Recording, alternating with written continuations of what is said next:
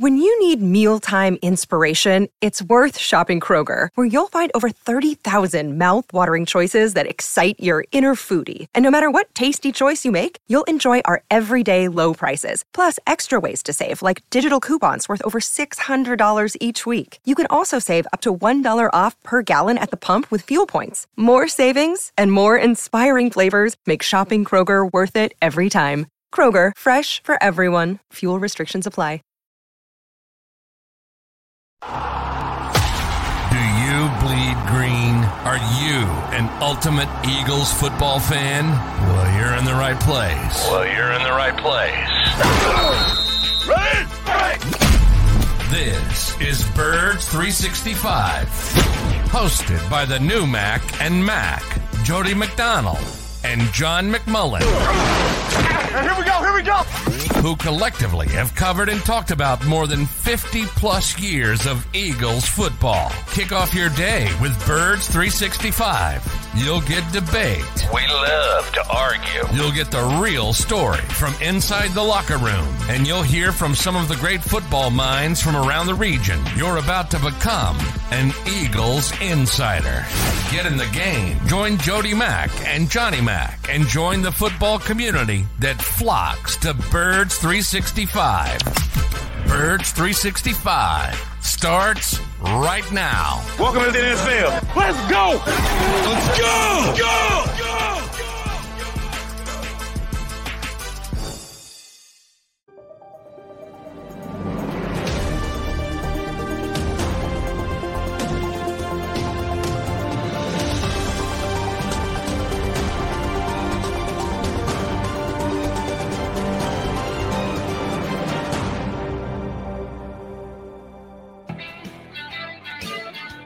And welcome to the community, an undefeated community at that.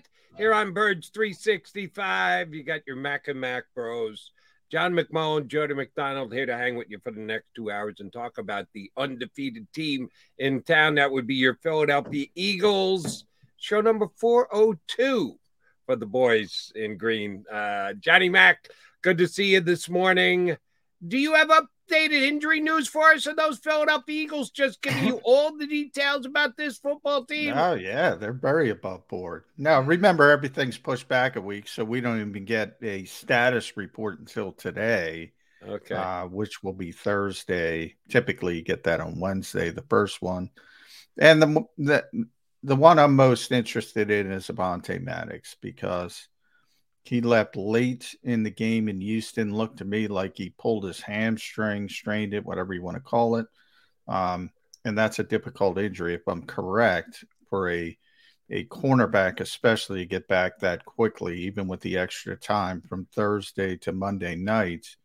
Um, lengthier period that will help, but that's typically if it's a pulled hamstring, that's typically a, a couple weeks at least. So that to me is interesting for you know, remember his backup Josiah Scott's also hurt, Right. Um, and has been out. So that that to me is a uh, a big concern. And it was interesting the way the Eagles handled it in Houston when uh, Avonte was forced from the game. It was Marcus Epps playing in the slots, not Chauncey Gardner Johnson, and K'Von Wallace rotated in at safety. So that to me is going to be the most interesting story of, of sort of the preparation of this week. And hopefully Avonte's just okay and it's not a big deal. Now, was Josh Jobe up last week? Yes, he was. Um, but he's not he's not, he's probably not ready to play as an undrafted rookie. Number one, he's more of an outside corner than a slot corner. I, you know, slot corner is really difficult. Know that that's a difficult position to play, and you have to have a certain skill set. And and and Josh is probably not in the mix for that. It's always interesting. I thought Zech. I've always thought Zech McPhearson is better equipped to play in the slot than outside. Um, the Eagles have yet to agree with me, so no evidence of that either. So I wouldn't say, you know, slot corner. To me, it comes down to Maddox, Scott, um, Andre Chachere, who's now on the 53 man roster. He can play the nickel uh, a little bit, so he might be in the mix.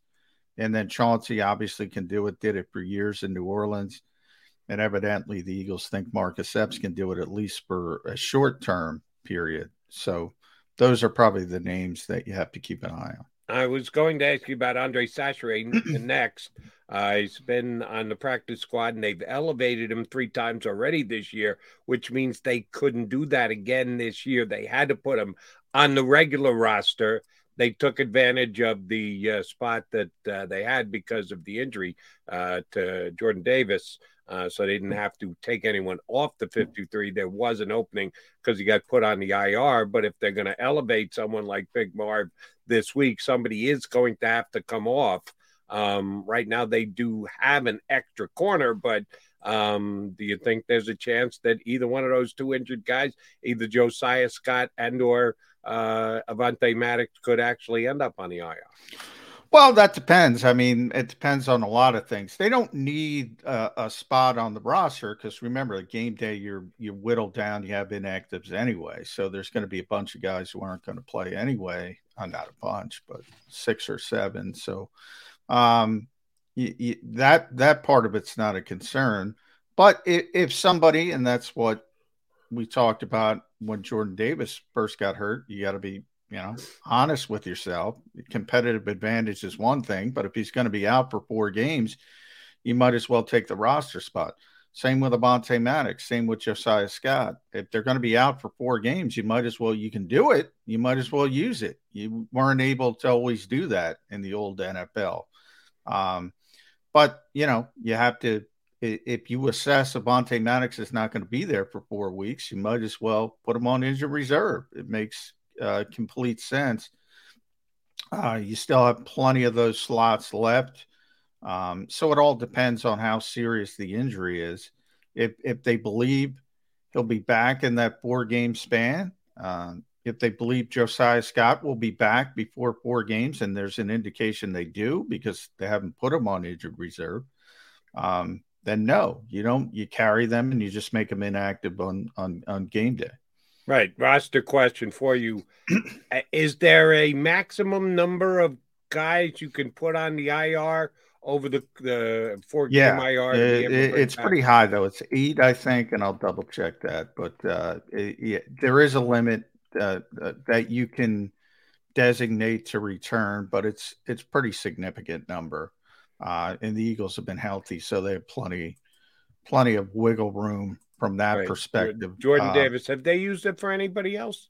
Was uh, Andre Dillard on the IR? Did that count, or was that since? Yes, Andre was on the IR, so that counted. Um, um, and I have so you think, think it's only that. two, and they've got I, I eight believe, for the season, so yeah, that would yeah. give them plenty of wiggle room for the second half of the year. Yeah, exactly. And right. you know, as as you get closer, that becomes a more difficult thing. But the Eagles have been, um, the Eagles have been pretty healthy uh, through this season, and that's part of their um, success story as well, so to speak. So, um, you know, you, you mentioned Andre Chachere a lot of people were asking that. Uh, you know, why don't you bring up Marvin Wilson for? Well, that's the reason. They don't have any more um, elevations for Andre Chachere.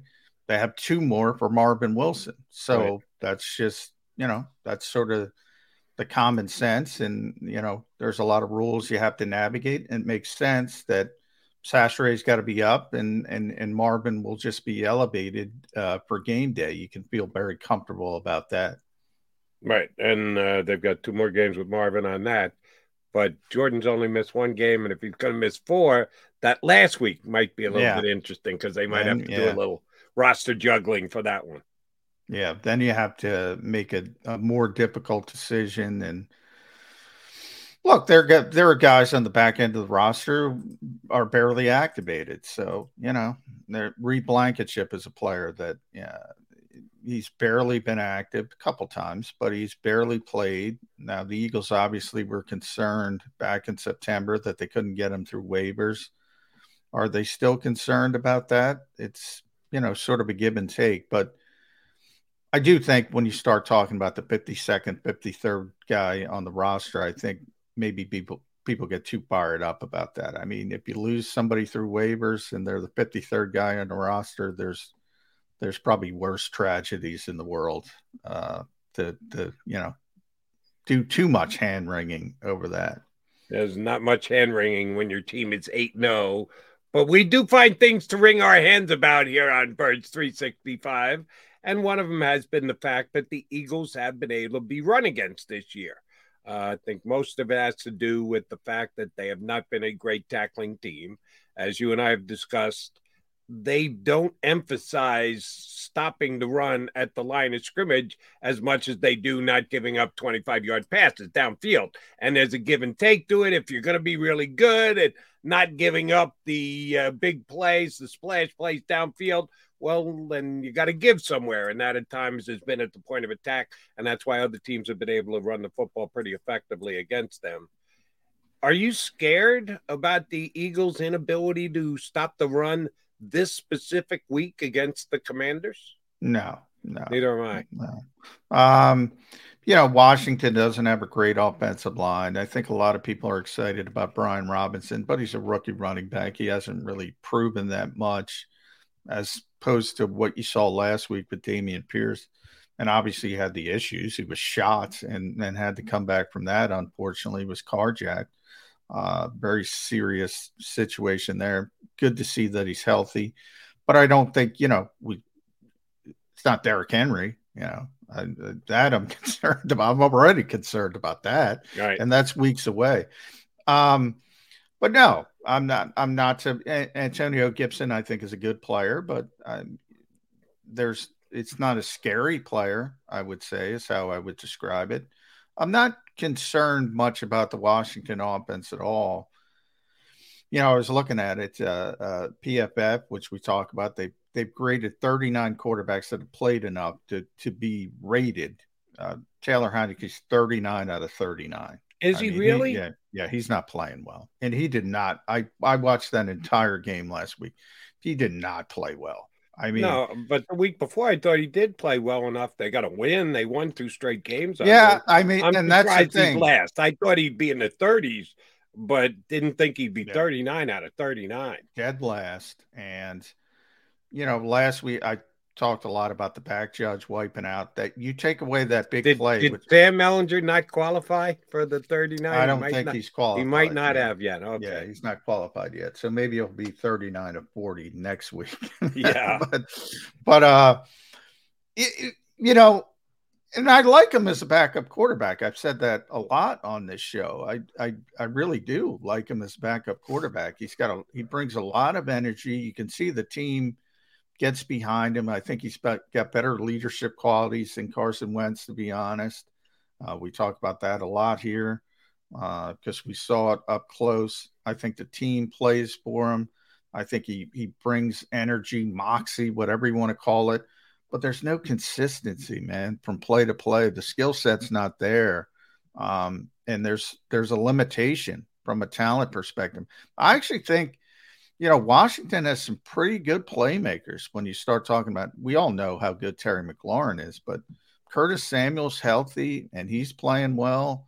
Um, Logan Thomas is back. He's not doing much, but but I think that has to do with the quarterback. We mentioned the running backs. Now J.D. McKissick's probably their best uh, pass receiver. He's been hurt, um, but Gibson can do it.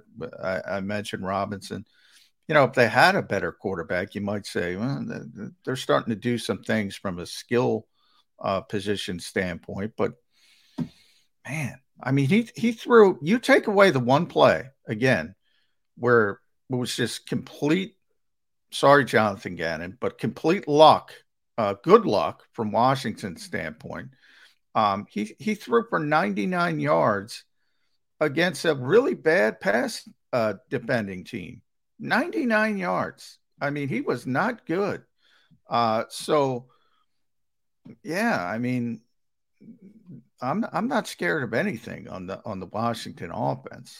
Does Nick Sirianni send a notice to the league office saying, "Please keep the back judge out of our coverage against the Commanders this week"? Well, that, that that you know, Jonathan, and and I get it from a coaching standpoint. You never want to as I said yesterday on the show, you never want to admit anything is luck. um, good luck or bad luck. But you see a play like that, how else can you describe it? That's just luck. Good luck for one team, bad luck for another team. That's all it is. Certainly agree to that, and that luck went the the skins uh, the Commanders' way. The pick that Taylor Heinicke threw at the end of that game. Sometimes a ball gets tipped up, goes off a receiver's hands. You can uh, almost uh, justify an intercept.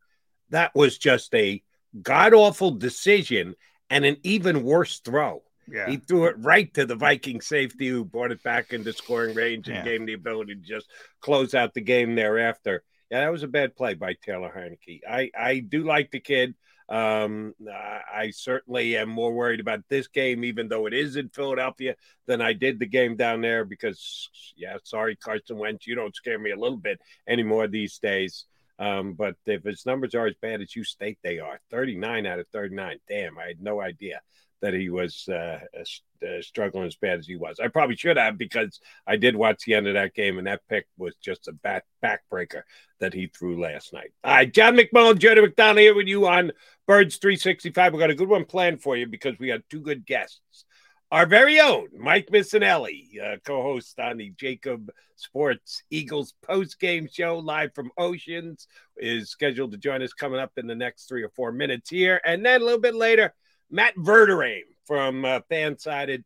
Uh, we've had Matty on the show before. He's one of the better national writers. Uh, he's going to jump in and talk. We'll get. Uh, we like having the national guys on because we're so inundated by Eagle stuff. We're in it. We're in the mix every single week. Eight, no, it's nice to get a view from someone outside and see if they look at the Philadelphia Eagles as dominant as they are on paper. Are they thought about that across the league on the same level? Uh, so uh, Matt Verderame a little later, but up next. Mikey Miss, Mike Missanelli from the Jakib Media uh, post game show, Eagles post game show, live from uh, Ocean's going to jump aboard with us here on Birds 365. Go to get your game on.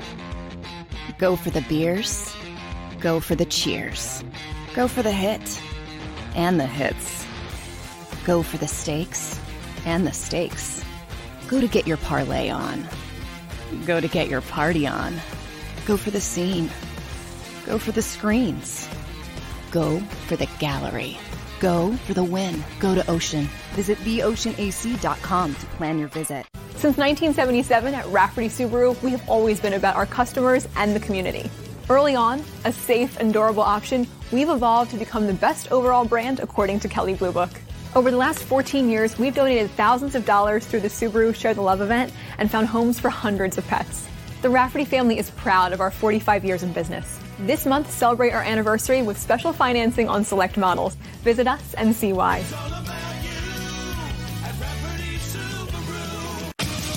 The greatest fans on earth it's a bold statement, but would you expect anything less from Philadelphia? 58 years of heartache creates a toughness, a grit, a resolve not found in most. Sure, our prayers were answered, but now that we've had a taste, we're looking for more. Pond Lehocky, official partner of the Philadelphia Eagles.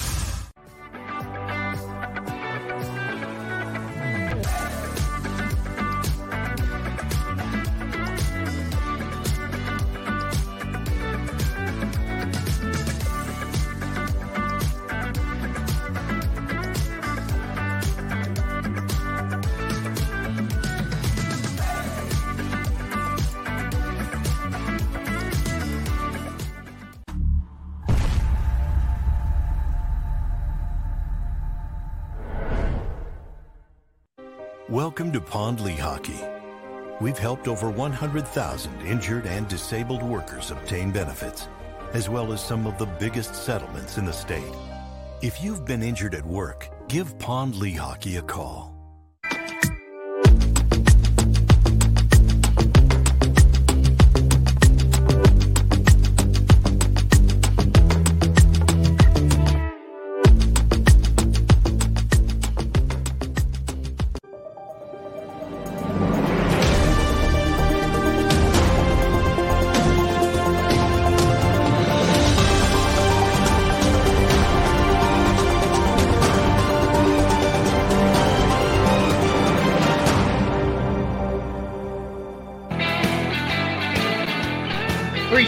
Streaming into the deep end here on Birds 365 with your Mac and Mac guys. Got a nice addition to the mix today. You catch them after every single Eagle game here on the Jakib Media YouTube channel.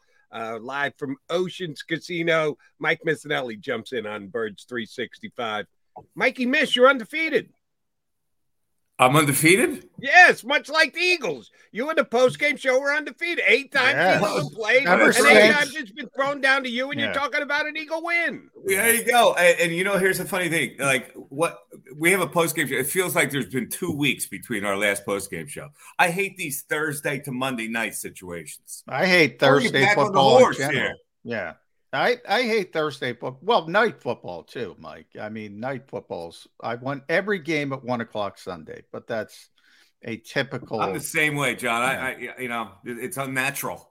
Yes, it is unnatural. And and these the mini bye, you're coming on. Let, let's talk. It's not a big deal, but I think the Eagles bye was too early this season. And then right after it to have this mini bye and now, once the Washington game is here, it's going to be a grind. Now, you can talk about this team's had a lot of luck. The stars have aligned. Look at the, the next two teams on the schedule. You got an absolute abject disaster in Washington. You see what's going on there.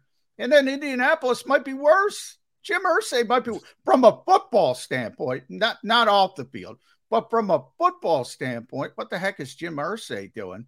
This is this is working out well for the Eagles. Uh, it really is. And here's the thing: uh, they don't, you know, listen. These teams, they're better than. But we've seen so many Eagle teams that they don't seize the moment to be better than the team that they're supposed to be better than, and they fall. This team shows no signs of doing that. They'll beat the brains in of bad teams, and, and there's no, you know, the, the, I, I keep calling it slippage. They they're anti-slippage. Now, it, it, uh, the Commanders going to beat them? No, they, they don't have enough no. strength to beat the Eagles, score enough points to beat them. Uh, the Colts, you're right, are, are, a mess. So we always look at uh, the conversation has become after a game, where's their loss? And you go down the list and you go, well, they're going to be 12 and 0 by then. It's just phenomenal. Yeah, it really it is. is. So let me let me ask you this because I like your analogy of there's no room for slippage. They just don't have those type of traits that we've seen in Eagle teams in years gone by. What's the main reason for the fact that they don't have it? Is well, it- I think a, I think they're well coached. I think Sirianni's really set a template for them. Uh, B, they, the quarterback. I mean, the quarterback has been phenomenal, and um, when they need a drive to score, they do. Uh, in, in almost every game, you can look at the other team closes the gap. I mean, stays close, and they go, okay, well, now we need a drive for a touchdown. The same thing happened against the Texans, and I know the Texans stink, but they got to 21-17, and it was like, okay, uh, boom, time for a drive, and they score. And and this is uh, an Eagles team that I, have rarely seen in, in in watching the Eagles all these years, where they're able to do whatever they need to do and um, you know, it, it's funny because Jonathan Gannon is a guy that everybody wants to pick on, especially my partner Seth.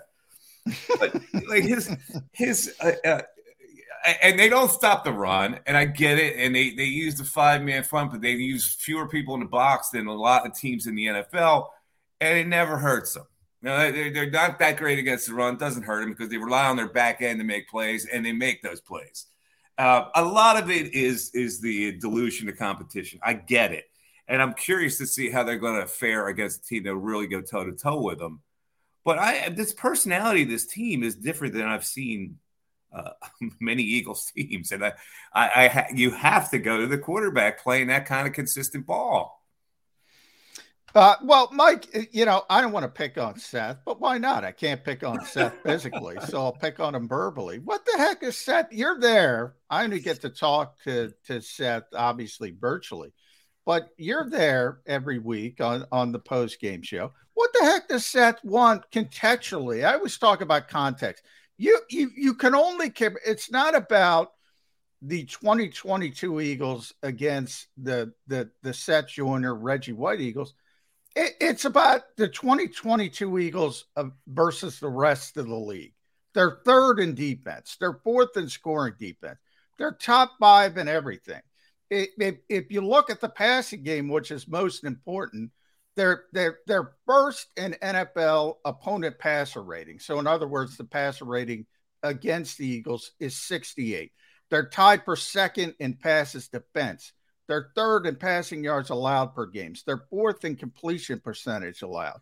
What the heck else can they do? I I I just don't get it. You know, John, he um it's tough to shed a brand. And Seth's brand, you know what Seth's brand is. Seth Seth's brand is this ultra aggressive guy. But he, but I can tell you, he was docile, a little more docile last week because he's been getting his ass kicked on social media, and I think it's wearing him down a little bit. So I sometimes I just give him the side eye, like really. I I, I know he doesn't like Jonathan Gannon, but you have to put everything in context. Like they are. Uh, uh, they're in leads all the time. So like that that run number it probably is uh, you know they're, they're just trying to prevent a big play. So yeah. the run is happening for the other team. I get it. They're putting fewer people in the box. He's relying on he, he he's relying on a four man front on big downs on third downs, and uh, his defense has been, I think, fairly solid. Even though it's and and look at the sack totals. Yeah. if they were aggressive, would they have 40 sacks? They've got 26 yeah. sacks and uh, a 28.4% pressure rate, which is not bad. So yeah. I I can't all top 10. That's all top 10. I think they're seventh in sacks, maybe or tied. I think they're tied. yeah, fifth, I mean, they're top 10 yeah. without the ultra aggression that Seth preaches. Yeah. And they're win and they're undefeated. So, like, there's the time I think to complain about a lack of aggression. I don't think it's now. No, nor no. nor nor do I. Um, Mike, with the fact that the Eagles are eight 0 the quarterback is playing well, defense is doing this, kind of under the radar. Miles Sanders is having a really nice year. They're they're not leaning on him like you, you just pointed out when they really need a touchdown, when the other mm-hmm. team gets close, they go, okay, now we're just going to have to run it down your throat. And they do just that. And it's usually Miles as the main guy. How good a season is Miles? Uh, he's been he's been fantastic. The key to him is staying healthy, and uh, so far he looks like he's he's passing that test. He's been really spry. Uh, you know, it's it's funny because of fans were saying, well, you need to add that running back. You need to get uh, uh Kareem Hunt, or you need to add uh, you know another uh, name running back, but I, as long as he stays healthy, they're fine. Now, if he gets nicked up a little bit, they might be in, in some trouble. But yeah, he's been solid, and you know that's that Penn State uh, pedigree, Jody. You know that it's the Penn State pedigree. He sees my yeah. he sees what Saquon's doing, and he goes, you know, this is a flashback for me because I used to watch Saquon in practice every day do this. so I got to keep up my end of the bargain. Yeah. That's my pro Penn State message for the day yeah, Miles has the one uh, thing. Well. Sorry, John. The one thing Miles can say, he's got more touchdowns than Saquon. Saquon yeah. may have more yards and he may have more big flashy plays, but Miles, who took the goose egg last year, getting into the end zone, has more touchdowns this year. Yeah, yeah. I'm sure there's some kind of friendly company. You sit behind a guy for three years in, a, in college, and yeah, I'm sure you look at the guy. I'm sure you're friends with him. But I'm sure you look at the guy and say, you know, I want to do something like that in the NFL. I'm, I'm capable. I was the higher, higher recruited player for crying out loud. He got all the glory. Yeah. Well, you know, I think Miles has a little more help than Saquon. So uh, I think uh, Saquon, Saquon's got uh, a lot heavier lifting to do. Uh, on a week in and week out basis, but that's not Miles's fault. No, um, the Saquon's back to being a beast, by the way, which is yeah, yeah, it, it, it, he's having a great season, and, and he is the AJ Brown of their offense, is what I would call it. That's AJ Brown on on on the Eagles offense, and he to me, Mike, has been the final domino, the final piece of the puzzle, whatever you want to call it. Uh, if you look at the Eagles offense this season versus the Eagles offense last season, now Jalen Hurts deserves a ton of credit for his uh, improvement. But as far as the guy who has sort of put everybody into the right place, like DeVonta Smith is the best example because he's a great number two receiver. I'm not sure he's ready to be a legit number mm-hmm. one, and that's what he was last year. Plus, Watkins isn't a number two, but he's pretty good number three. He can run by people, never gets a double team, occasionally makes a big play. Uh, not not a ton of traffic and Dallas Goedert has settled in nicely as sort of that second guy in the passing game, mm-hmm. and he might be the most one of the most underrated players in the NFL. From your perspective, how important has AJ Brown been to this offense? He's been the whole. He has kind of uh, like shaped it perfectly, um, making DeVonta Smith because it, it, goes back and forth. If you try to stop AJ Brown, DeVonta Smith usually gets his catches, but and Goddard's Goedert's the X factor. I mean, you know how many how many times we targeted last week? Nine, and, yeah. and he made eight, eight snares. Eight of nine. Yeah. yeah. So I mean, what's what's stoppable on what they're doing? combine that with the fact that that Hurts is getting rid of the ball like almost uh, a second faster than he did last year. Uh, and that's because guys are open. And what, how on earth is anybody in that league stopping AJ Brown slant? It's just you can't do it. So if that play is always going to be there, then that's a pretty good start to your offense. Uh, it's there's going to be an interesting dynamic here because Washington's uh, uh, rate, rate allowed of wide receivers is like 99.9. So so they're bad that way, but they they do uh, get to the passer. So uh, yeah, something's got to give here. They're going to get the Hurts. He's been sacked a few times the last couple of weeks. Um, but even if they get to a quarterback, it doesn't seem that they can stop uh, the throws down the field. So uh, this will be another romp. It's boring. Yeah, it is. You're right. I, you know, it's tough to to to cover a team that's this good. It is boring. Oh, come you know? on, you guys. You know, as soon as you say that, you're going to have a competitive game. No, I, see, I really think it's going to be. I, everybody says that. But yeah, I, love I, I, I, can't jinx the freaking. There's no such thing as a jinx. I don't care yeah, about. And that's. And I totally agree with you. I get pounded for making declarative statements on this team, and people go, "Don't jinx them, Mike." Yeah, you can't jinx a good team. The, the team no. has established what they are. Bad teams can't beat them they they have uh, taken it up to another notch where they don't slip to the point that we've seen other Eagle teams slip, where they just come into a game and you, you don't recognize the same team. This team's the same all the time. Yeah, they are pretty damn consistent. You are correct about that. Um, speaking of taking it to another level, is it a I don't want to call it a foregone conclusion, but uh, how possible is it that this team, and I know we're going down the road, we got a whole bunch of important games to play between now and when this could kick in, but is Shane Steichen out the door here in Philadelphia?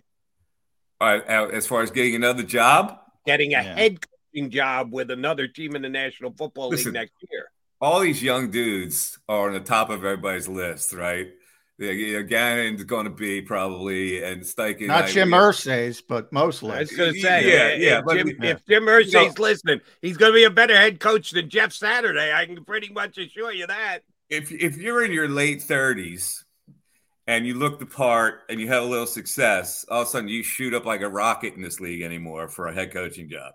Yeah. So yeah, maybe does he have enough of a resume? Uh, maybe he needs another year, but uh, I'll worry about that later. Yeah. You know, like it's I mean, they're, they're going to lose guys most likely, but uh, you know, what are you going to do about that? It's it's well, what the NFL that, is. Yeah, you're right. I the mean, coach league. You look at uh, Andy Reid's 1999 coaching staff. It's amazing how many head coaches were on that staff. Uh, you look at Doug Pederson. We just saw Frank Reich. John DeFilippo, by the way, our buddy, just got a head coaching job in the USFL the USFL, I think the New Orleans Breakers. But anyway, congratulations to John. Um, Jonathan Gannon might get a head coaching job. Uh, Jody mentioned Shane Steichen. Uh, JG had three interviews last year for uh, yeah. head coaching jobs. I mean, you're right, Mike. There's going to be change. So, you know, how big is the sense of urgency to take advantage of this window? Not only are you going to have coaching staff changes, but all of a sudden you, you you're you're looking down uh, in front, and and Jalen Hurts extension talk starts after this season. Yeah. How important is to take advantage of this particular window? You mean to win the whole thing? Yeah, you got to seize it, man. Um, I, I, can't see where they won't be there. I mean, they're going to get that uh, overall number one seed. They're going to be able to define themselves. Uh, Buffalo looks like they're leaking a little bit, and you know the, the situation with the quarterback is the Chiefs are still going to be, you know, can they beat the Chiefs now? Do you look at the Eagles as a better team than the Chiefs? it's it's arguable. Yeah. You know, Yeah, and, and, and does it. set up this that they establish themselves as the best team? They they go into the playoffs with a 15 and 2 record, and somehow they lose that'll uh, be in, in the That'll NFC tough. title game. That probably would be a disaster to this fan base, right? Yeah. Yeah. But we've seen that happen before with teams that we thought were going to get to the next level. That's Uh. But you know, I, I don't. I, I mean, who can beat them in the NFC, uh, in the NFC Championship game? So I, I would. I think the favorite is that they get to the Super Bowl, and then we'll decide whether they can beat either the Bills or the Chiefs. Mikey, as a uh, many year talk show host in this town, I know you've had these conversations before, and some people don't want to have them at this time, but I don't care. It's good sports talk conversation stuff. And that's Howie Roseman and the work he's got to do over the next month or so. Howie has gotten a lot of credit for being able to extend key players and not allowing them to reach free agency. Part of the Eagles' core last year, Goedert and Mailata and Maddox did a great job. Oh, they got practically their entire defense's uh, contracts are up at the end of this year, and this defense has been very good. You're going to want to keep it intact as much as you can, but you can only sign so many guys. Of all the Eagles who are free agents at the end of this year, who's the guy you're targeting if you're Howie Roseman? You To think re- you can to- get a to deal done with To re-sign or to, to clip?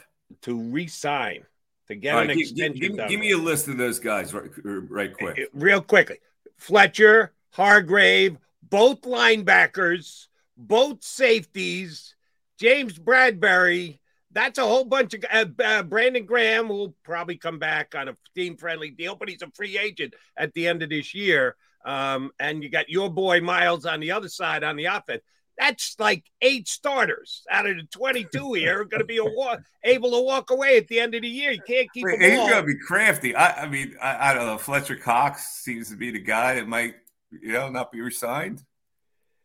Yeah. I- you know that, that would be first. I mean, Hargrave's having a great year. I, I don't know that you could you could justify it at that point. Uh, the linebackers, they they always think they're disposable. They got Nakobe Dean in the hole.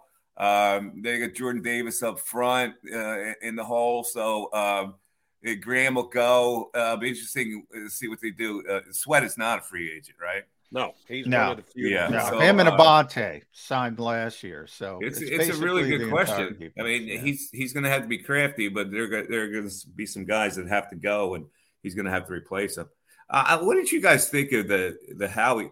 I was trying to figure out that Howie ran at those fans was real or sarcastic. Yeah, I think it was sarcastic, but you know Howie's Howie Between you and me, guys, I think it started sarcastic and got real. Yeah, I, I think he was just joking to begin with, then he got carried away. I think he gets a little ticked off that he's not appreciated, and I think that Oh, yeah. triggered it. oh yeah, He Yeah. does. So yeah, I, you know, he that was venomous. Yeah. Strange. Howie likes to crack jokes as well. So I don't know if you guys know, but he's he he wants to be a stand-up comedian, but nothing ever lands, man. No. He's got to he's got to give it up. And I think he's trying to be, you know, folksy, whatever you want to call it. Uh, but yeah, all of a sudden it escalates. You know, delivering the f bomb like that, John, is is a way to bond with Philadelphia Eagle fans. yeah, though. well, that's true. I think he Yeah, figured that true. out. Yeah. And by Yeah. the way, he's right. And he's one of the better GMs in this league. And yeah, it's kind of weird. Uh, I don't know. He's not a football guy. He's been around for so long. You have that narrative. Um, obviously, you had Howie 2.0, which usually doesn't happen. You know, somebody's uh, disposed and brought back. That never happened. So he's been around for so long.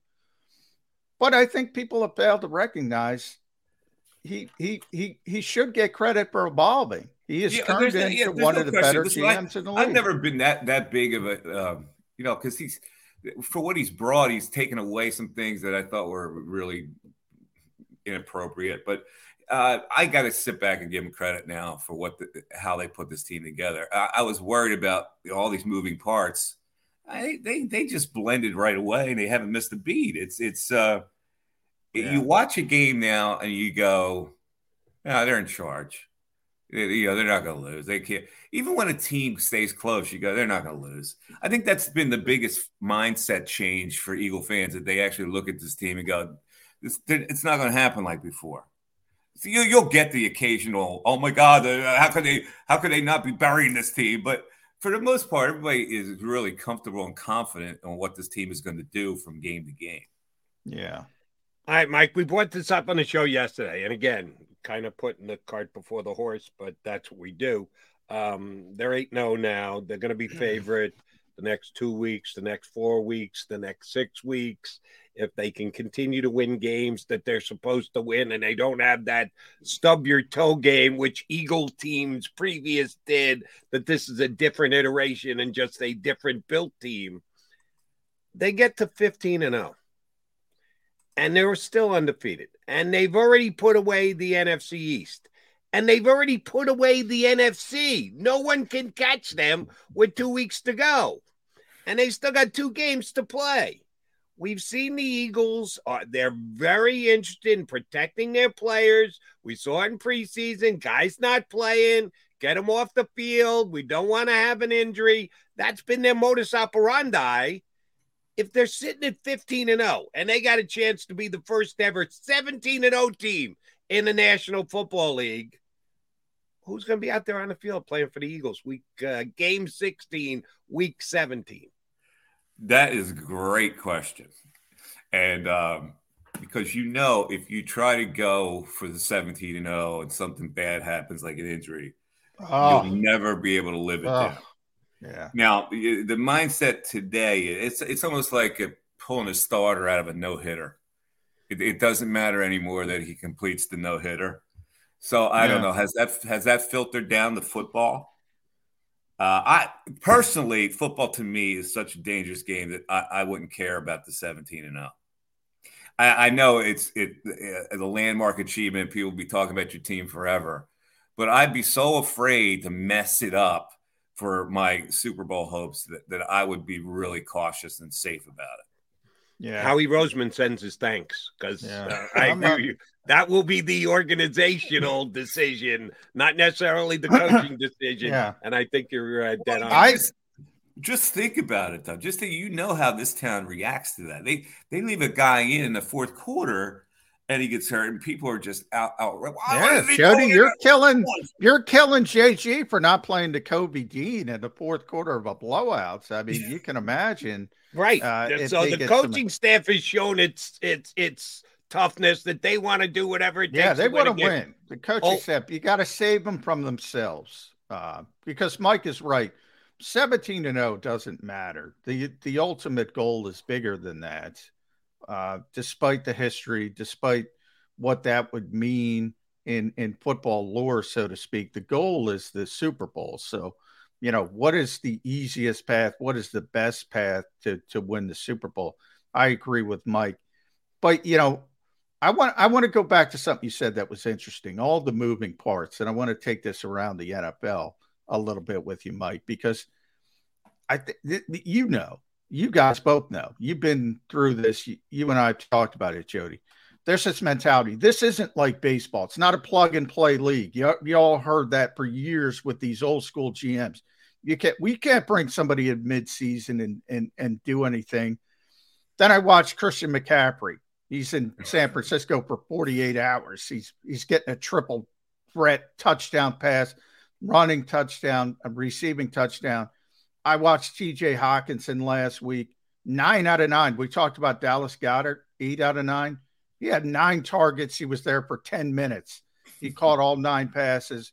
And here, Chauncey Gardner Johnson, everybody's like, how could you get him up to speed? You know, you get him right before the start of the regular season. He doesn't know the defense, blah, blah, blah. He leads the NFL in interceptions. Somebody going to admit football's not brain surgery. Maybe it's a little bit easier to get these guys up to speed. Well, here's the counterpoint of that, John. All those guys are released from prison. You know, when you get released from prison, all of a sudden you get freedom. Yeah. Uh, and your mindset completely changes. You know, imagine you're Christian McCaffrey and you're showing up in that dreadful scene. And, and you, you get this lift to go back to, to uh, to the 49ers where you, you play college football. It's like it's like a surge of adrenaline and, yeah. and, so you're you're you're more mentally sharp. But but I hear your point. Uh, yeah, you can get guys you can get guys assimilated pretty quickly in, this league, even though there's all this uh, complicated jargon that you have to learn and, and systems and all that kind of thing. If you have a good player and you, and you keep him restricted to what he can handle early on, you, you and, and you have that mindset where he's free from prison, you're probably going to get productivity out of him. Mike, uh, again, uh, we get uh, chided sometimes for nitpicking what's wrong with the Eagles. But we can just sit here and go, oh, they're great. They're eight. No, we never let that. All right, but uh, who knows? They may stub their toe somewhere. Um, one of the things Eagles haven't been good at this year, and again, they're 8 0, has been special teams. Their special teams just haven't made any plays. They haven't gotten mm-hmm. burned by a big play either. But the other team always gets better field position they do when it's a series of punts back and forth. They they they had the chance to potentially address it at the trade deadline. They chose not to. Don't know I can be critical of that, but can you just coach that up on the fly? Can you get better at that by putting in more time and effort? Now the time and effort is limited by the CBA. Yes, I know that, but can they actually get better at special teams in the second? Yeah, I mean, I, I, I, I guess they can get better and you can coach it up differently, and you have enough athletic guys to make a difference on special teams. I don't know what's that that complicated uh, about that. But you're right. They they've by the way, that's another Seth peeve. Seth is uh, he's got he beats up on his special and, teams. And, and, and, special teams. He's always screaming, "How come these guys don't block it? Or how come you know, yeah. guys don't shed block?" He's right about that. So that's that's better coaching, I think. So um, it's funny. We're sitting here. We're going, okay, special teams. And uh, what else don't they do right? Uh, tackling, tackling, tackling is what I was going to say. Is the yeah tackling? They haven't tackled yeah. well, I, John. I think they were bored in that last game against the Texans. I, really, I think Dameon Pierce is a good player, but they they I think they weren't on edge, you know, knowing that they were so much better in this team and their tackling was sloppy and their mindset was bad. Yeah, I agree with that. But what, I, I'll say this: if I'm looking for that logical loss, and I'll last one for me at Mike Miss 25, follow Mike on Twitter, um, listen to his podcast wherever you get all his podcasts. Uh, JAKIB Media uh, post game show, as you mentioned, Jody, undefeated. Maybe Mike Missanelli's the key to it all. He has yeah. never, the Eagles have never lost when he's doing the Jakib uh, Sports post game exactly show. Exactly right. Um, you know, I, I, I came back here in 2008 to that station. What happened that year? Yeah. Yeah. yeah. It was a championship year. Okay. Yeah. There you go. so there it is. We found the key to it all. But I don't know to get to the key to it all. So Mike Missanelli has to fix this tackling issue because the one game I look at is December 4th in Tennessee and Derrick Henry. That one scares me a little bit. I'm like, you know, because I agree with the Eagles' philosophy. They have this give and take. They have decided it's more important to get the splash plays, to stop the passing game.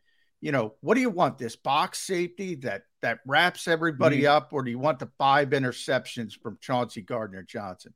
Typically, I want the five interceptions in eight games. But then Derrick Henry shows up on one given Sunday, and nobody is prepared to stop Derrick Henry on this team. Are they going to give the ball to him 40 times, though? Uh, they might. What, 20, they, 25 is, is, a minimum. Is that going to over 30? If he, if he, carries 40 times, even, yeah, not going to Is that good 40. enough to beat the Eagles? Uh, you got you, here's how I describe it, Mike. The margin of error is small, right? You gotta you gotta play from the lead. You can't get from behind. So Tennessee takes the opening kickoff because the Eagles defer like they always defer, mm-hmm. making Jody McDonald uh, pull what hair he has left out of his head. Um, I agree with that, by the way. I don't understand why people defer all the time. Right. Yeah. Um, so they take the ball, they go right down the field, maybe 15 plays, 80 yards. They they take half of the first quarter off, and all of a sudden, Tennessee's up seven nothing. They can play from that advantage. They can play clock. They can keep the Eagles off the field as best as possible because nobody can tackle Derrick Henry. Is that the one game where we say uh, that might be styles make bites, right? You always hear that. Is that the one style that maybe on one given Sunday can beat this Eagles? Yeah, we, we talked about that in our last post game show, actually, John. That that you know, and we tied those two concepts together. They don't stop the run, but why don't they stop the run? Maybe they don't stop the run because they're ahead in games and they they get a little bored and they don't want to give up the big play. Uh, so knowing that they're going to have to stop the run with this guy, will things be different? But you're right. I mean, that that's certainly an advantage that Tennessee would have in, in an attempt to win that game. But here's the thing: okay, they they grind the ball down the field, they go up seven nothing. Are the Eagles not going to score? No, like they, are going to score. That's the thing; they're going to come right back at them. I think because they've come back right back at every team when any team scores first or early on them. But all you got to do is shorten the game and keep that edge. So it might be 10 7, it might be 14, it might be 17 14 in the third quarter.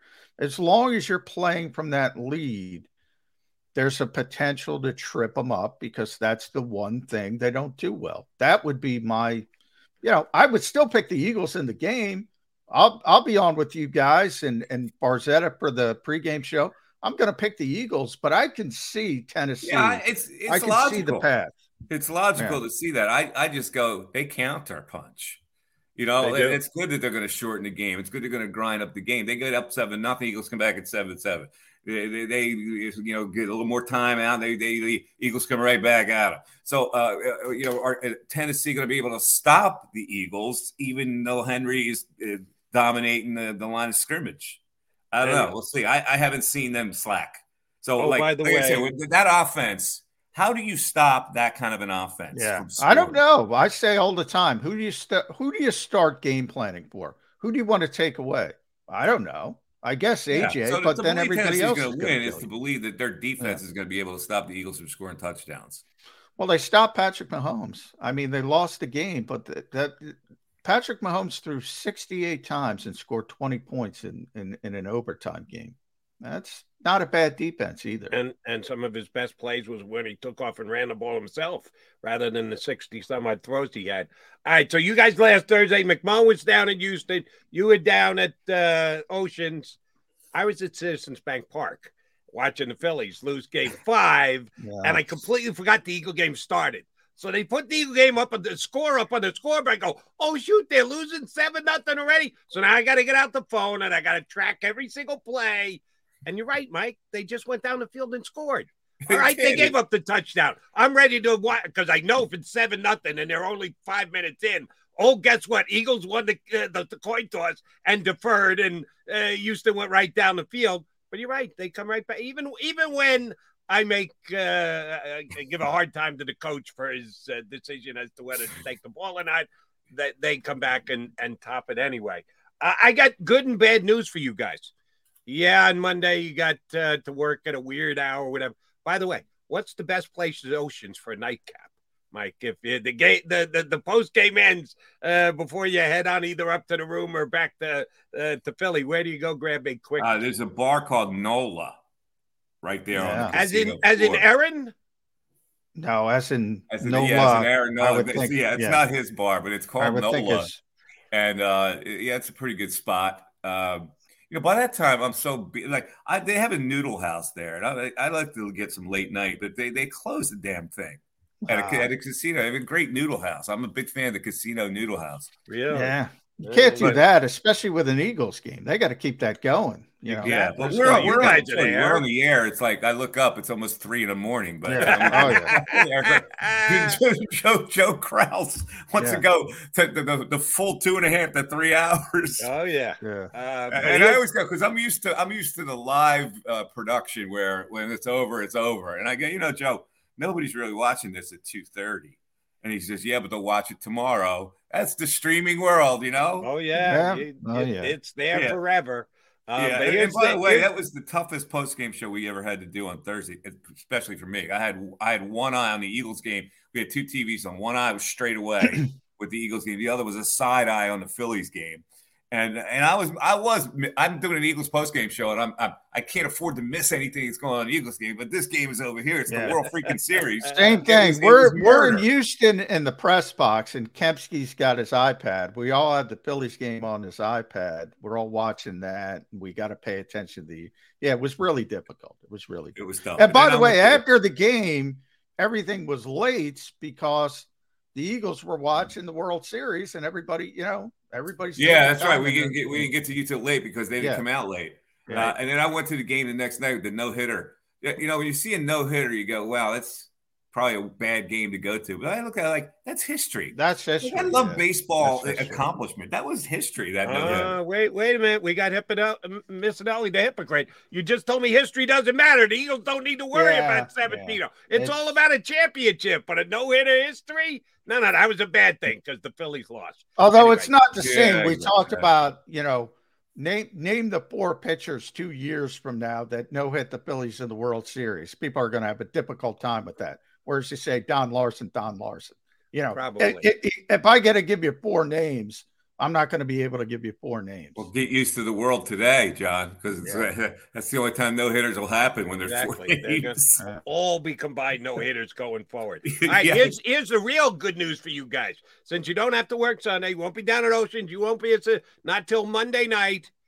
Have you taken a look at the card we got for Sunday yet in the National Football League? It stinks.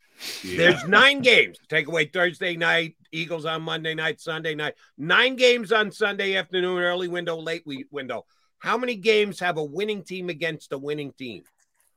One. Uh, really. Vikings and Bills are the only game out of nine games, Sunday either at one or at four, that have two winning teams playing each other. That's awful because you got four teams on the bye and they're all above 500. So they Yeah. took a bunch of the 500 teams out of the mix this week.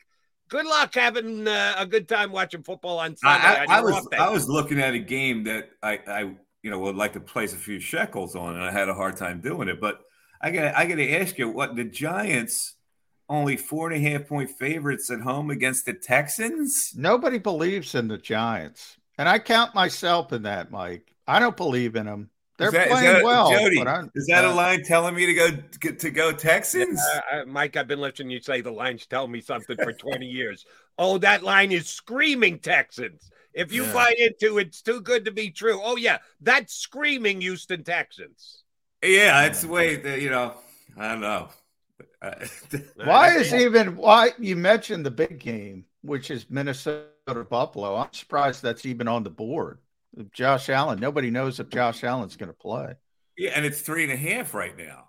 Yeah, yeah. He's- Bills minus three. So what? What are you telling me? Did play the Vikings in that? I'm telling you that the NFL is all about keeping your injuries under wraps Yeah. these days. Nobody Yeah. tells anybody anything until the very last minute.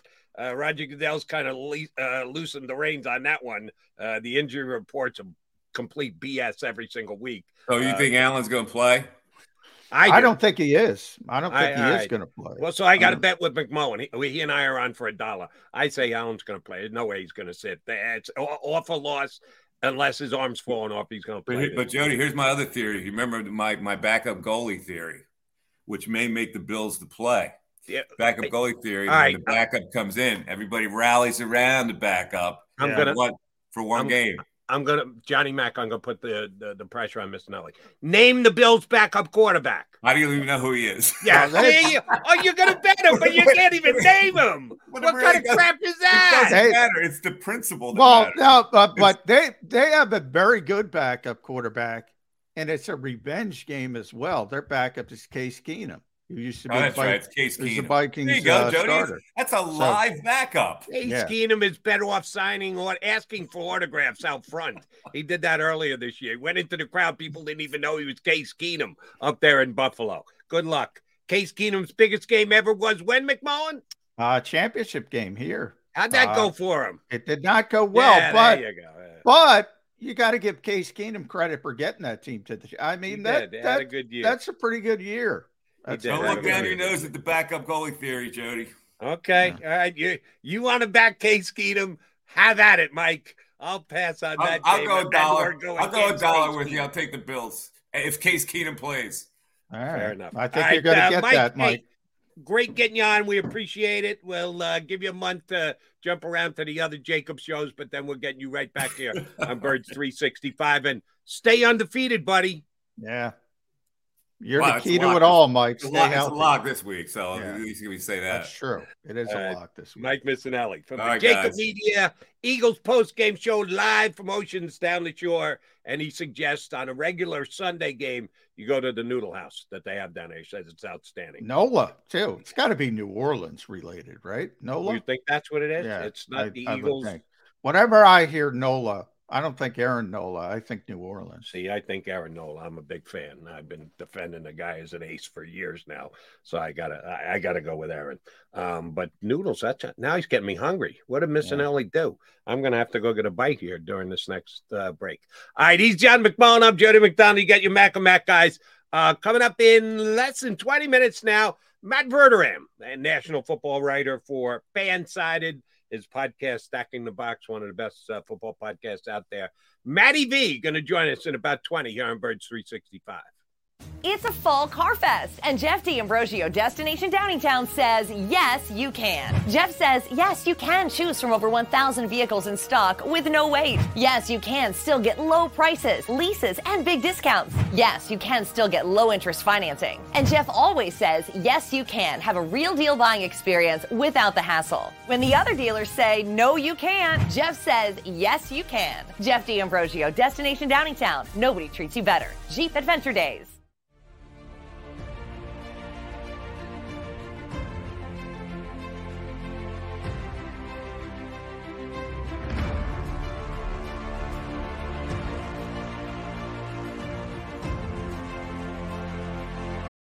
For the ones who work hard to ensure their crew can always go the extra mile, and the ones who get in early so everyone can go home on time, there's Grainger, offering professional grade supplies backed by product experts so you can quickly and easily find what you need.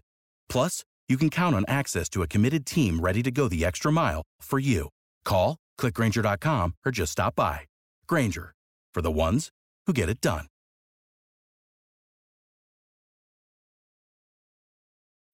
When you need mealtime inspiration, it's worth shopping Kroger, where you'll find over 30,000 mouth-watering choices that excite your inner foodie. And no matter what tasty choice you make, you'll enjoy our everyday low prices, plus extra ways to save, like digital coupons worth over $600 each week. You can also save up to $1 off per gallon at the pump with fuel points. More savings and more inspiring flavors make shopping Kroger worth it every time. Kroger, fresh for everyone. Fuel restrictions apply.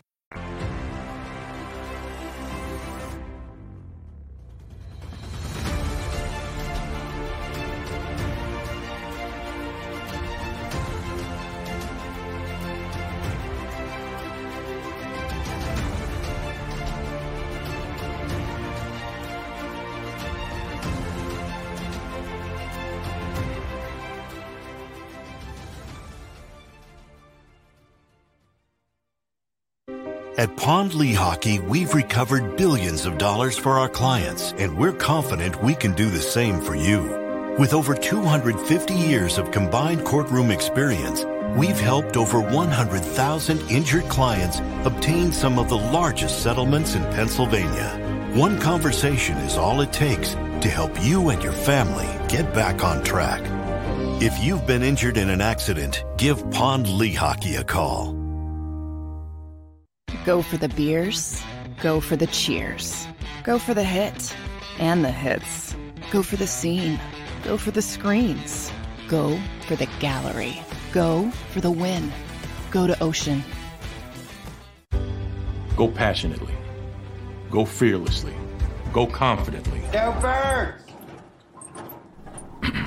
Go confidently towards your goals with First Trust, Philly's hometown bank for nearly 90 years, and the official bank of the Philadelphia Eagles. We're focused on getting you over the goal line. So go with conviction, go with trust, and go forward with us by your side. First Trust Bank, the official bank of Philadelphia Dreams. Oh, and go Birds. At Salus University, our graduates are among the most highly trained in their profession because of our unique emphasis on research, interprofessional collaboration, and early clinical exposure. Learn more about our programs at salus.edu.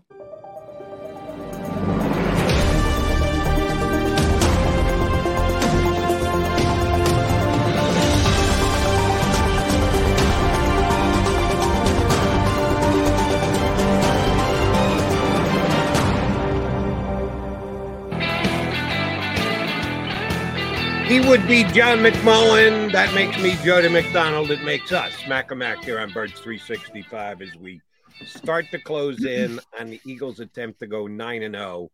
We're not getting there till Monday. Uh, so uh, got to have a little patience here, guys. Uh, Mikey missed at it a couple times. bored. Waiting from Thursday to Monday, I got to admit, I get bored too. Uh, it's a, a mini Yeah, bye in the midst of a season stinks. Yeah. It uh, yeah. And then, you know, Thursday night game, Monday night game. I mean, we're gonna have to get used to these night games because they're so good, but uh ugh, it's it it's no fun. I will say that. Ooh, that uh, that brings up a topic. I was going to uh, talk about uh, the quarterback here, but since you went there, let me ask you a question. Um, this week, I think, was the first time that NBC had the ability to flex out the Sunday game.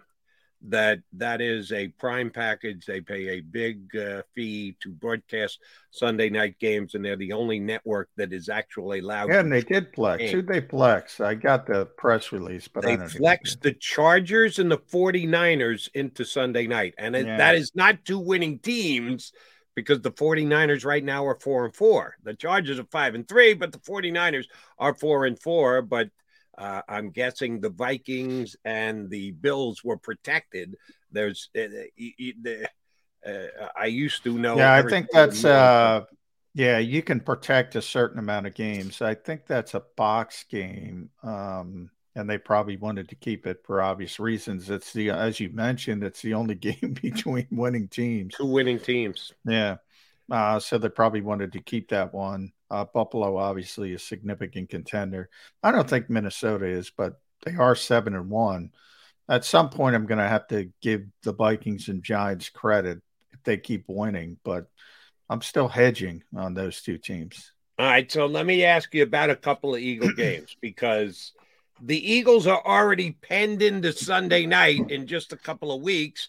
Now the McMillan's got to work a, a night game. Uh, that, that would be the Green Bay Packers coming to uh, Lincoln. Maybe the Packers Field. are so bad they'll flex that out. Maybe think they'll- They flex out the undefeated team in the No, National Football League. I don't. I don't. no so. shot, no chance. That that's in I'm hope. cement. Uh, uh, uh, somebody can hope, Jody. Can hope. The Packers lose their next two games. What are they now? Three and five.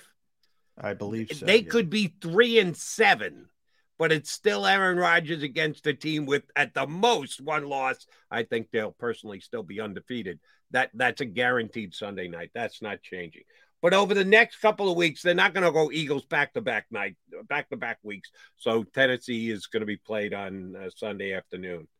The week after the Giants, Uh, that's a that's a big game because of the markets. Um, Understood. And, and they're good teams. Well, the Giants might be a good team, but the week after is Chicago, two big markets, but Yeah, if, you, if you're NBC and you know you're gonna you're, you're gonna flex into another Eagle game relatively soon, which one you flexing into? Divisional rival against the Giants, or the the all of a sudden getting a lot of attention Justin Fields Bears, who are at the time going to be four and eight or somewhere yeah, there. I would go. I would definitely go Giants over Bears. No question about that. Right. Because then after that, you got uh, Dallas. That's Christmas Eve. So you're not flexing out of that. That's a Saturday game to begin with. So you're not moving it to Yeah. Sunday night on Christmas night. The week after that is New Orleans. By then, the Eagles might be in the and starting quarterback for your Philadelphia Eagles, Gardner Minshew mode. So that's it. You only you only got one, John. I see one game on the schedule that could potentially be flexed. That would be the first of the two matchup against the Giants this year. Yeah, now that you've uh, talked me through that, I feel a little bit better. There's only so much you can do, and you're probably right. You probably nailed uh, the one game um, that they will flex. Um, and who knows? Maybe Fox complains about that. I don't know how many games you can protect. Um, you know, maybe Fox doesn't want to give that game up, but I'm not sure. I know they can protect certain games, but I'm not sure uh, how often they can do it, how that that that works. But you know, you know me, Sunday one o'clock football. That just feels right. And you from a work perspective, me from a fan perspective, we end up at the same place. I like watching football Sunday at one. I like being in front of my TV at Sunday at one. Uh, so the Eagles have enough of those games left the rest of the year. You might have to just pay one more price. All right. I want to ask you about a uh, good column that our buddy Ruben Frank on NBC Sports Philly wrote today about uh, Jalen Hurts running less. The last couple of weeks, Jalen Hurts running numbers are down, amount of runs are down, running on first and second down is significantly down. Oh, by the way, hadn't hurt the Eagles at all. They no. when Jalen Hurts throws it, he averages five eight point five yards per play. When he runs it, he averages five and change per play. So yes, if uh, you're uh, looking at purely the numbers, the Eagles are better when they pass the ball than when they run the ball. But you need a balance, and you got to react to the defense, all of that stuff. Um, by design or happenstance that the games have gone that way, and that's why Hurts is running less, or is it the Eagles want to put him put him less at risk. He's having his phenomenal year. He's co-favorite right there in the running for MVP. And when he takes off, there always is the chance. John McMullen, my partner, likes to tell me, "Hey, you can get hurt from the pocket." That's where he got hurt last year. He well, missed got hurt game, last year, yeah. and it was because he was in the pocket. So, uh, but just common sense tells you you're out there, you're open, you're uh, taking a, a a hit without protection do you think Jalen Hurts' running numbers are down by design, or that's just the way it's worked out? No, I'm very confident in this and it's happenstance. You know, part of it is, you know, teams are taking it away. Um, they're more concerned with that. I think the the thought process is still, even with all the improvement, the best way to beat the Eagles is to force Jalen Hurts to beat you throwing the football. Um, I think that's part of it. What the defenses are doing, they they they focus far more on on stopping the run game, uh, and he's taken advantage of that. Deserves credit for it. But one thing, Nick Sirianni has said this consistently since he got here, and he's proven to be truthful. This is not one of his blowing smoke up your you know what. If I got to run him 18 times like he did in Detroit, he's going to run him 18 times. If I got to throw it, I'm going to throw it. He says it all the time. He's he proves it all the time. Um, if they're struggling throwing the football against Washington for some reason, maybe the pass rush goes nuts. Who knows? He'll run it. He'll he'll he'll say, "Hey, off schedule, do what you need to do to win the game, however it is." RPOs. He's he's proven that time and time again, Jody. And I'm talking about Nick Sirianni. He's not okay. trying to protect anybody. But here's the fly in the ointment for me if your philosophy is, but we'd really prefer Jalen to beat us from the pocket, in case you aren't paying attention, rest of the NFL, oh, he's beating you from the pocket. He's staying in the pocket. He's throwing it downfield. He's got the second best passer rating in the National Football League. At what time, at what point does the narrative change? Where you can't just say, oh, well, you got to keep him in the pocket. Well, that's up to the other people. That's up to the other teams. You I'm can't control. You, when did the other team say, "Yeah, you know, we need to throw that idea out the window because you know beating the snot out of teams from the pocket." ESPN just did a a a thing on on the Eagles and you know Jalen Hurts and more more of the offense as a whole, and they asked a bunch of a bunch of different uh, executives and personnel people and coaches and they still default to the passing game. So, I mean, that's up to them. That's up to them. Um, if they shift, um, and that's out of your control as as an Eagles coach. But they've clearly shifted. You know, their RPOs, the the first four games, the first half versus the second half, are way down. Um, uh, the off schedule stuff is way down because I think people are playing more zone um, and keeping their eyes on the quarterback. Um, and he's taking advantage, throwing the football. The Eagles are fine with that. They prefer that, to be honest. Yeah. Um, and but but but but that's up up to the opposition. And and you know, somebody wakes up one day and says, you know what, they're killing us with AJ Brown and Dallas Goedert. We gotta we gotta focus on stopping them then he's going to be back running it. Then he's going to be back to the off schedule stuff, the RPOs. And that's the beauty of the Eagles. They can kill you anyway. That's why they're 8 0. That's why they're the only 8 0 team. That's why I sit here and argue with everybody. You can talk about Buffalo and Kansas City all you want. The Eagles are a better football team than those teams because they can do more things well than anybody else. Doesn't mean the quarterback's better. You know, Patrick Mahomes is a superstar, Josh Allen's is a superstar. But as I said, two through 52, the Eagles are better than the Bills and they're better than the Chiefs. And I don't know why everybody in Philadelphia is afraid to say it. Not everybody, but you I was going to say, point. John, I think it's actually, I think the majority is not afraid to say Yeah. it anymore. But there's a bunch of underdog people. Doubters, but but it's it's a Yeah, moving but there- part you that know I what? think I- more have come over. I, I should phrase that in a different way. You have a group that thinks the Eagles are the best every year, you know, and they're going to say, we we got the best this, we got the best that. Right. And We'll they're play not. And they're crazy. Um, and typically that's not the case. Um, so I'm not talking about those people unaware. I'm talking about the people, you know, the underdog people who think Philadelphia's always the underdog. The Phillies were the underdog against the Astros. Um, the Union were the underdog against Los Angeles uh, Football Club back in the Super Bowl. The Eagles were the underdog against Tom Brady and the Patriots. This Eagles team has never been the underdog. Am I right with that, Jody? Uh, they've not been an underdog this season. No, Uh, uh, favorite every game.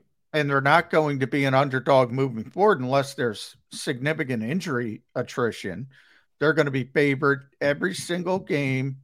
Maybe Dallas if Dallas if Dallas doesn't lose between now and Christmas Eve, who's favored in that game?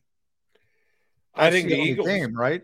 Uh, again, Eagles don't lose, Cowboys don't lose. What if what if the Eagles lose one game and the Cowboys go undefeated? Who's favorite in that game? That's good. Could be. There's at least uh, a, a, a there's a possibility that's the one game they might not be favored in, but I agree with you. In all likelihood, they will be favored in that game. Point I'm trying to say is they ain't underdogs, and they're they shouldn't be underdogs. They're right. the best. but here's team. here's my uh, response to that. If we're again dealing with probabilities, which is more likely? The Eagles will win all their games between now and the Dallas showdown, or Dallas will win all their games between now and Eagles. Dallas showdown. But because the Eagles are better. Right. So uh, y- y- I understand. You know me, Mister Hypothetical. You're giving me a hypothetical. I'm telling you, yeah, I don't think that hypothetical's happening. If it does happen, I think it's a toss-up game. I think it Yeah. could be Eagles by a point, could be Cowboys by a point. It could go uh, either way as far as favoritism goes. Yeah. Because But- the Eagles are a better team. So Yeah. if you give the Cowboys three points because it's in their house and a little bit more momentum because they've won X amount in a row and the Eagles have a loss uh, sandwiched in there somewhere. Yeah, I think they still could be favored by a point. It, it, will be close. Could go either way. It's not a uh, given who's a who's a favorite that Yeah, game. but the larger point, you know, this team ain't an underdog. This team is really, really good, and there's no need to hem and haw about it. Uh, they are a really, really good football team. But see, I'm a prime example of of uh, the point you're trying to make here. You know, before the season started, I picked the Eagles to go in the Super Bowl, uh, to the Super Bowl. I thought they were going to win 12 games. Yeah, I got to 12. You and I were both at 11 right before the season started. I said, Johnny Mack, I got to go to 12. I don't see six losses on this Eagles schedule this year, so I'm giving them 12. I didn't know the 12 was going to make them the best team in the National Football League. Yeah, I thought the Bills were better. Yeah, I thought the Chiefs were better. Yeah, I kind of thought the Dolphins were better. I knew the Dolphins weren't going to win 13 games because that division, I thought the AFC East had a chance to be real tough this year. I didn't think the NFC East was going to be as good as it is. And the Eagles are still 8 0 at this point. So, really give a tip of the cap to the Eagles. Yeah, I'm a guy who had them as one of the best teams in the National Football League, but now I have them as the best team in the National Football League. So I'm one of those guys who did move the needle. And oh, think I moved the needle. I was at 11. I didn't see You moved the needle more than I have. Yeah.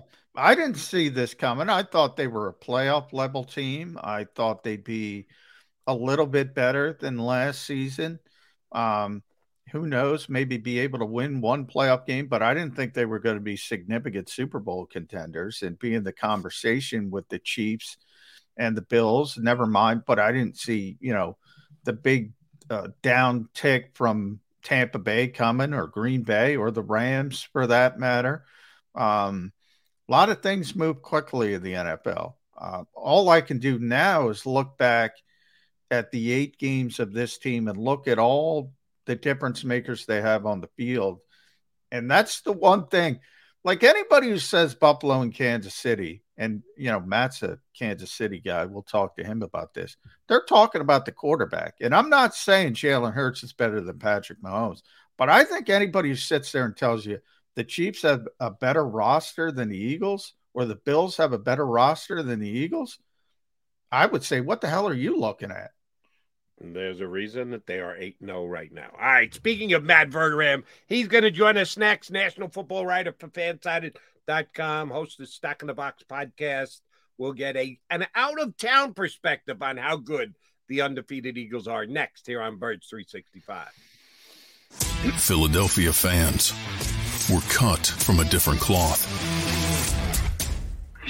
Born into a brotherhood and bonded to our team for life. We believe anything is possible because we've witnessed the impossible. While we may be from different neighborhoods, come Sunday, we are one and we will be heard. Pond Lehocky, official partner of the Philadelphia Eagles.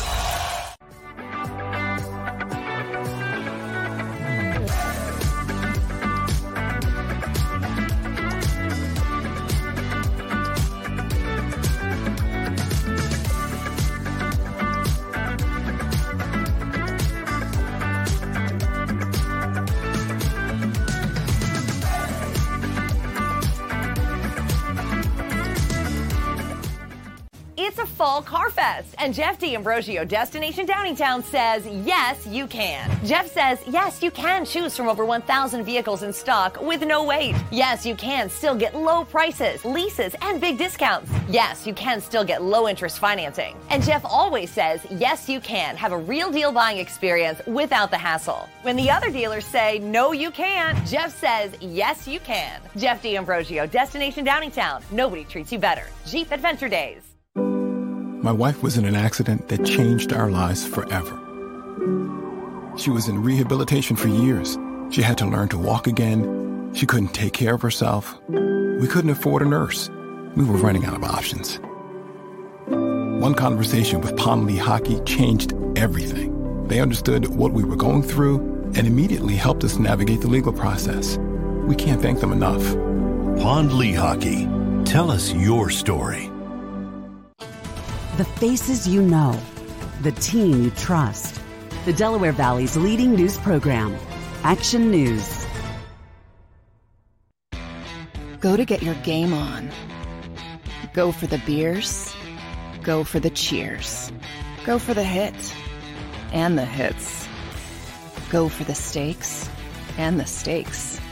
Go to get your parlay on. Go to get your party on. Go for the scene Go for the screens. Go for the gallery.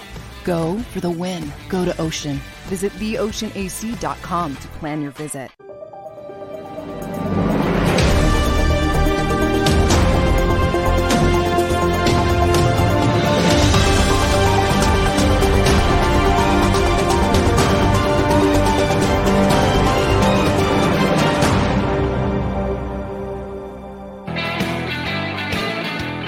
Appreciate your jumping into the deep end of the stream here on Birds 365 with Macamac, John McMullen, and Jody McDonald.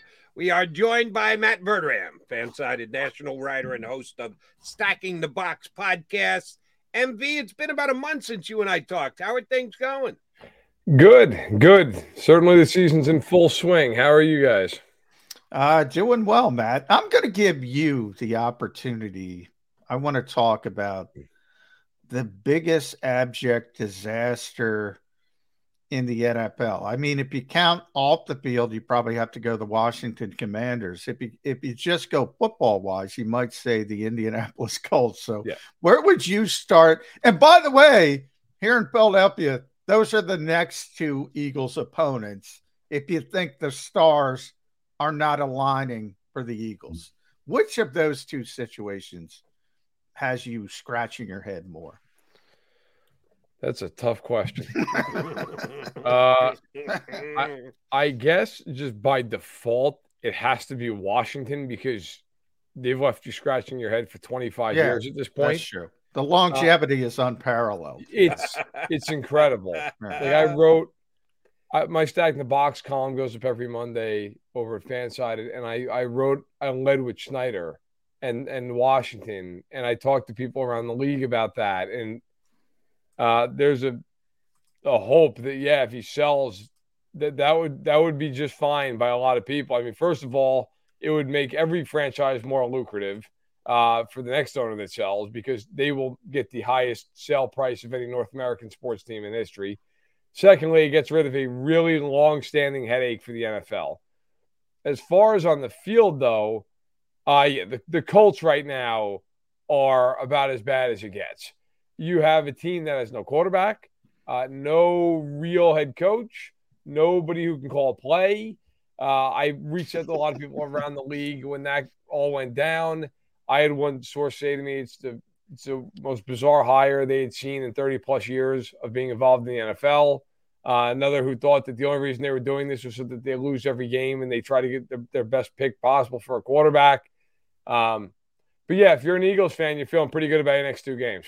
And yeah, well, they should. But let me let me double back on the Colts because I took a stance on this as of Sunday, and I'm not moving off it until I'm proven wrong. I say, starting for the Indianapolis Colts next week, at quarterback will be Nick Foles, the man who delivered the Super Bowl here to Philadelphia. That they're going to get another look at Mike Ehlinger throwing for 98 yards this week, and Jeff Saturday's going to walk in Irsay's office office and go, "Hey, uh, do you want me to try and win? Get you're you're asking me to embarrass myself. I'm taking crap from all over the entire country that I'm overmatched. I'm unqualified. I can't be the coach of this team. And then we go out, we get beat because my quarterback can't throw the ball down the field. I got this Foles guy sitting on the bench. How do I not start him in a game? I'm sticking to it. I say Foles starts next week. Am I nuts? No, you're not nuts. I think it could be him or even Matt Ryan. They just put Matt Ryan back in there. I know Matt Ryan was terrible this year, but I, I mean, listen, it's a combination of two things. Matt Ryan was not good. Also, they cannot block anybody. So um, I don't know that it matters who plays quarterback. Whoever it is is going to get pounded behind that offensive line. I, what I don't understand with the Colts, well, I should rephrase it. There's a lot of things I don't understand with the Colts.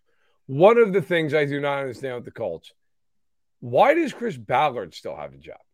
Like everybody talks about Chris Ballard like he's a really good general manager. And I do not understand why. I know that they got thrust into a bad situation when they had Andrew Luck retiring and everybody was shocked by that. That was four years ago.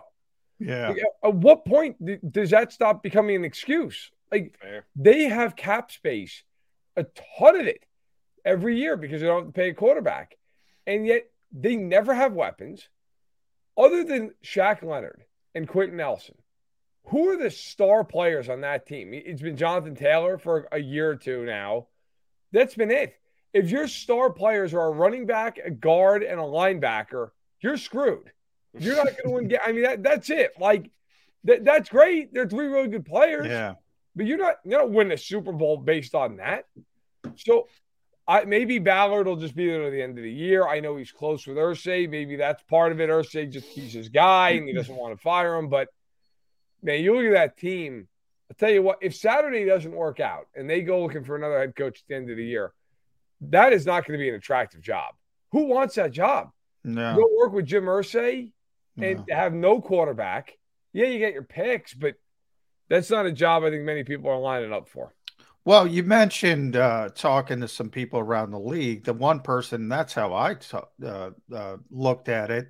Irsay's done it before, you know, suck for luck. It's pretty clear to me he he's tanking. I mean, that's what he's doing.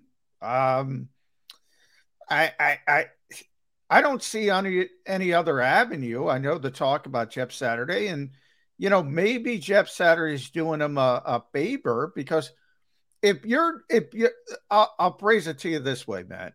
If you're Gus Bradley, or you're uh, John Fox, or even Bubba Patrone, mm-hmm. why do you want all these losses on your red? That sticks with you, even with that interim tag to have loss after loss after loss. They're a bad football team. Sure. Um, you know, the owner's telling them you have to start Sam Ehlinger. I mean, it, who's going to win? Why? Why does Gus Bradley want that on his resume? That's kind of where I'm. I'm with the the strange coaching hire. Yeah, I mean, look, that's it's fair. Like, I mean, now if you're Gus Bradley, unfortunately for Gus Bradley, you have enough losses on your head coach. Yeah, exactly. But that's right? you know, you don't Um, want to make it worse. I, you know, so that's fair. I I will say this though. I do think I wrote this on Monday when all this happened.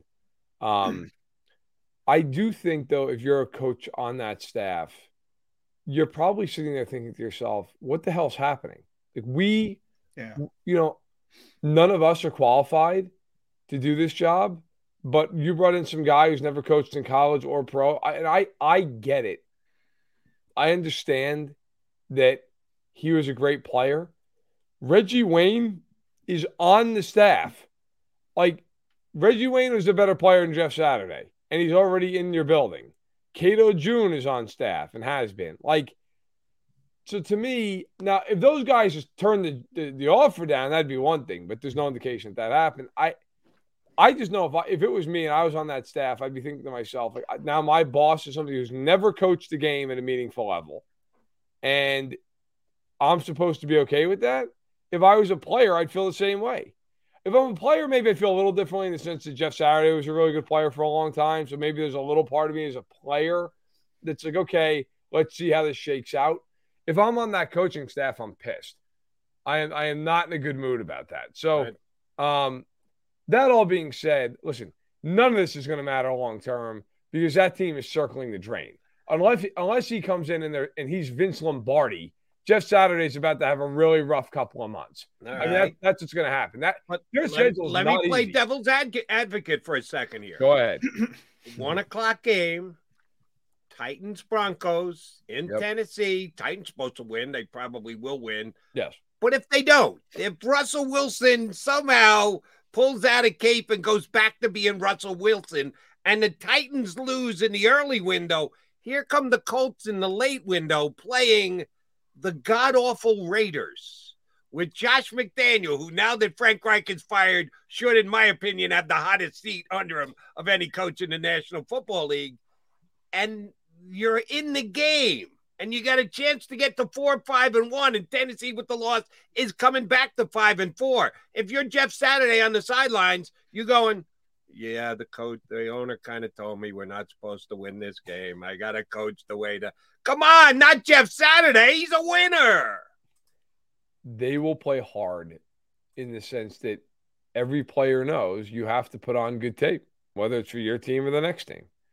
You know, whenever people talk about tanking, it's never because the players are out there Yeah. tanking, Yeah. right? It's, I mean, that Yeah. doesn't happen. That doesn't exist. It's because the team puts the players in such a position that it's almost impossible to win.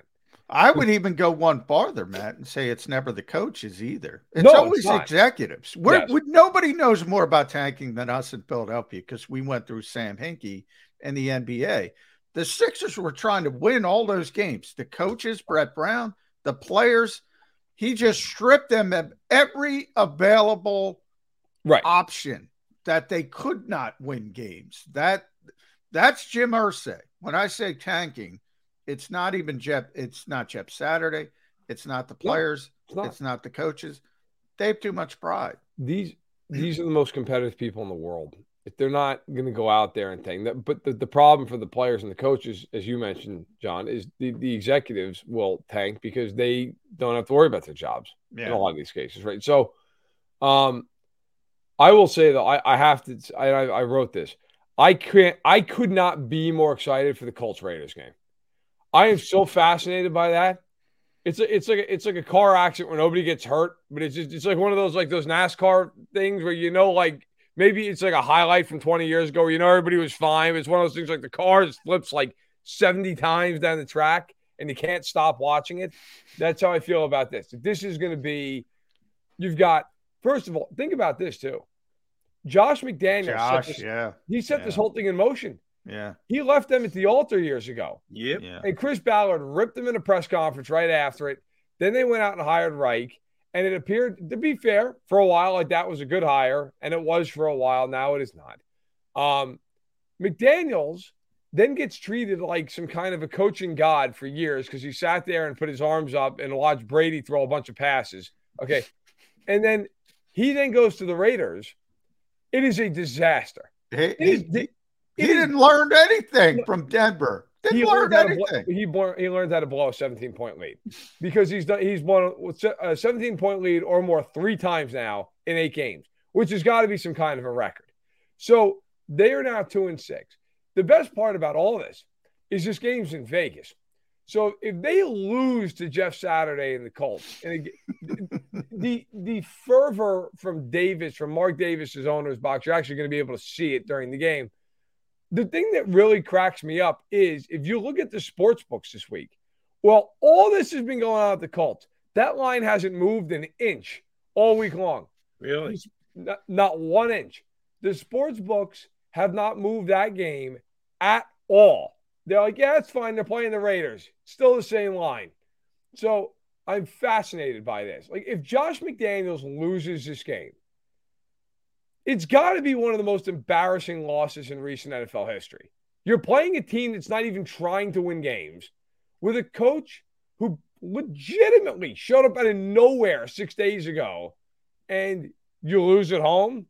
So I, I'm fascinated to see how this shakes out. All right, Matty. Before we get to your opinion on Eagles, because that's one of the reasons we like getting guys like you on because we're so inundated, inundated by the Eagles. Uh, Sometimes we need to take a step back at a uh, view from someone from the outside looking in. But I want to ask you about one other team in the league, and that would be the Miami Dolphins and their quarterback Tua Tagovailoa, who is right now the number one passer rater passer rater in the uh, National Football League. Uh, the Dolphins are a legit contender in the AFC, and their offense is one of the best in the entire league. Tua and the Dolphin passing game are much improved from where they were last year. Several reasons for it. I need you to put these three in order for me as to why they're as improved as they are. Number one, they added Tyreek Hill. You add a weapon like that. We're seeing it here in Philadelphia. AJ Brown, domino effect, everything gets better. Number two, they've got one of the younger, brighter, innovative offensive guys in the National Football League as their head coach rather than a defensive head coach like they had last year. Or number three, Tua just got better. And I think most people dismiss that third one. I don't because I always thought Tua was going to be a franchise quarterback in this league. Those are the three main reasons. If you want to add a fourth, please do, but at least put those three in order for me. I'd put them in the order you put them in. I, would. I look. Tyreek Hill's on pace to shatter the single season yardage mark for a receiver, which I'll, I'll be the first one to say. I thought he'd have a good year. I did not think he would have the year he's having.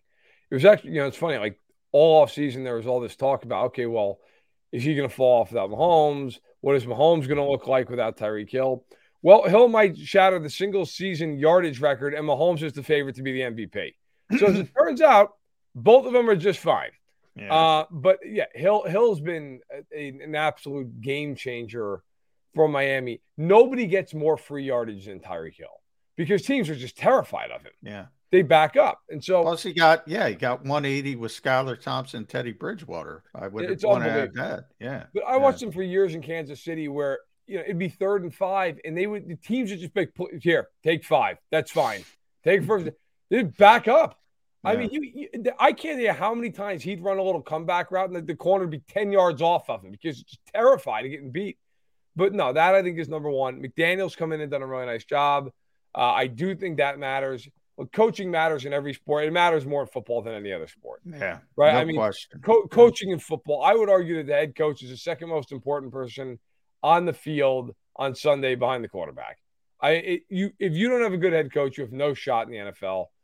But I, I also am with you, Jody Mack. Like you can't dismiss Tua. Tua's been excellent. You you get these people who point out the deep ball stuff. Yes, he does not have a big arm. Nobody would argue that. He he underthrows guys sometimes. He's having a really good year. Like at some point, I think it's just people don't want to admit they were wrong about him. Yeah. And you know what? I've thought for a couple of years, I don't know what he's going to be, but I'd like to see him with an offensive line. I'd like to see him with some weapons. Now you're seeing that. Look, do I think he's a top three quarterback in the league? No, I don't think he's a top three quarterback in the league. Do I think you can win with him? Yeah. They haven't lost a game with him this year. So yeah. I will say this if you're Buffalo, if you're Kansas City, are they probably the scariest team to see in a playoff game? I mean, in, in the sense they can score with you, yeah. Now, defensively, they might give up 55 points to either one of those two teams. But offensively, they can put it on you. And I think you got to give Tua a lot of credit for that. He's played really well. He, he, he truly has. And they've got two games coming up they ought to win. They got Cleveland and Houston the next two weeks. Uh, and then an interesting trip the Niners, the Chargers, the Bills, three games on the road in a row. That will challenge them. Yeah, he's tremendously accurate in in the intermediate. Uh, and and how many times do you throw the ball 40, 50 yards down the field? I think that's one of the most overrated things in the NFL. So Tua's doing a a great job, you know, getting the football where it needs to be. So guys like Tyreek Hill and Jaylen Waddle can also get the yards after catch. That's that's very important. Ball placement. Uh, he he deserves credit. He's playing very very well. Um, I, I you you mentioned Kansas City and Buffalo, and yep. I know you're you're really plugged in with Kansas City. Now, watching this Eagles team, and I didn't think we'd be here, but everybody kind of still defaults to Kansas City and Buffalo first. I want to throw this out at you, man. From two through 52, you just mentioned the defensive issues with Buffalo yep. and Kansas City. From two through 52, the Eagles are better than Kansas City and Buffalo everybody's still worried about the quarterback. Do you think that's fair? Uh yeah, I do. Uh, Philadelphia is definitely a deeper team than Kansas City is, and I I, I think they're de- deeper than Buffalo. I mean, Buffalo right now too's got a lot of injuries going on. The one thing that would scare me with Buffalo more than even with Philly or Kansas City in, in the playoffs, Buffalo is completely dependent on one guy. I mean, everything everything goes through Allen. Like there have been some games this year where the Chiefs have rushed for a couple hundred yards, and Mahomes hasn't been a big part of it. Tampa Bay, they had a huge game running against San Francisco. Like they can they can do that when they want to. When they now last week against Tennessee, they couldn't run for a yard, but most most weeks the Chiefs are actually like a pretty decent rushing team when they commit to it. Buffalo cannot. They can't. The yeah, they can't. Can't run can't the ball run the ball. foot. They don't even try for the no. most part. Yeah. And it's a weird thing because Diggs is is phenomenal. Yeah. Gabriel Davis is averaging 25 yards of reception, but he only has 18 catches. So, you know, it's a it's a it's a team that is very reliant on on a very strict formula on how to win games. Now it's worked to a degree, but you wonder in the playoffs like if there's a game where Allen and he has these sometimes doesn't play particularly well, like they're screwed. There is no left hand right in that in that team's uh, bag, if you will. I think the Eagles are the most talented team in football. I is also that, is uh, sorry to interrupt. No, go ahead. Is that shame on the Buffalo general manager that he didn't go up and uh, out and upgrade the running back position at the trade deadline? I, I, a little, but you know what? I think it's more shame on the coaching staff. Honestly. Well, he did. They got Nyheim Hines, but I mean, yeah, you know that. I mean, he's uh, to me he's more of a pass catching back. Yeah, he right? Is. I mean, he is. But they don't run it. They don't want to run it. That's just it. To me, it's a coaching problem. Yeah, Devin okay. Singletary's Fair a enough. de- Fair you know, enough. Devin Singletary's a decent back. He's not Walter Payton, but he's a decent back. But my my problem with them is you know this is going to be a problem come January. Like you know at some point, especially if they're at home in that weather, you know at some point you're going to have to run the ball. And to just say, well, it's Josh Allen, that's all it's going to be. It's going to be him every play. We're to me is short sighted. Now, I do think the Eagles are the more complete team than both of them. And I, by the way, I think Hurts. Look, is he Allen or Mahomes? No. Hurts has been really, really good. Really good. Really like good. eight and a half yards an attempt. He's not turning the ball over. Obviously, he can run for a lot of yardage when he wants to. Uh, Hurts has been excellent. I mean, Hurts for me this this year is absolutely a top five quarterback in the NFL. So, I I I do not understand the argument that some people have with Philadelphia, where it's well they haven't played a tough schedule. Look, the Eagles have beaten every team they've played, and they've pounded a lot of them. So, is that not what you're supposed to do when you play these teams that are so-so? You know, I, I mean, Buffalo lost to the Jets last week. The Chiefs lost to the Colts. Like the Eagles haven't lost any of these types of teams. Yeah. So, you know, like I, I think that the, the the Eagles get the unfair rap because this current group is unproven. But to me, I, I don't know. I, I I believe that the Eagles are the most well-rounded team in the NFL, and I think they could win 15 games. You're looking at their schedule. I don't think they'll go 17 and 0 because it's just so hard. Yeah. Like it's just nobody nobody goes undefeated, right? But I I think they're gonna I think they're gonna be a one seed. I think they're gonna have home field, and I think they're gonna be a favorite any game they play in the NFC. Who's going to be the second best team in the NFC? If we all acknowledge that the Eagles are the best team in the NFC, Jerry and I think they're the best team overall. Um, who's the second good. best team in the NFC when all is said and done? I, for me, it's between two teams, and it kind of just depends on the health of one of them. I think it's Dallas or San Francisco. I know San Francisco's four and four, so it's kind of an odd thing to say in terms of their record.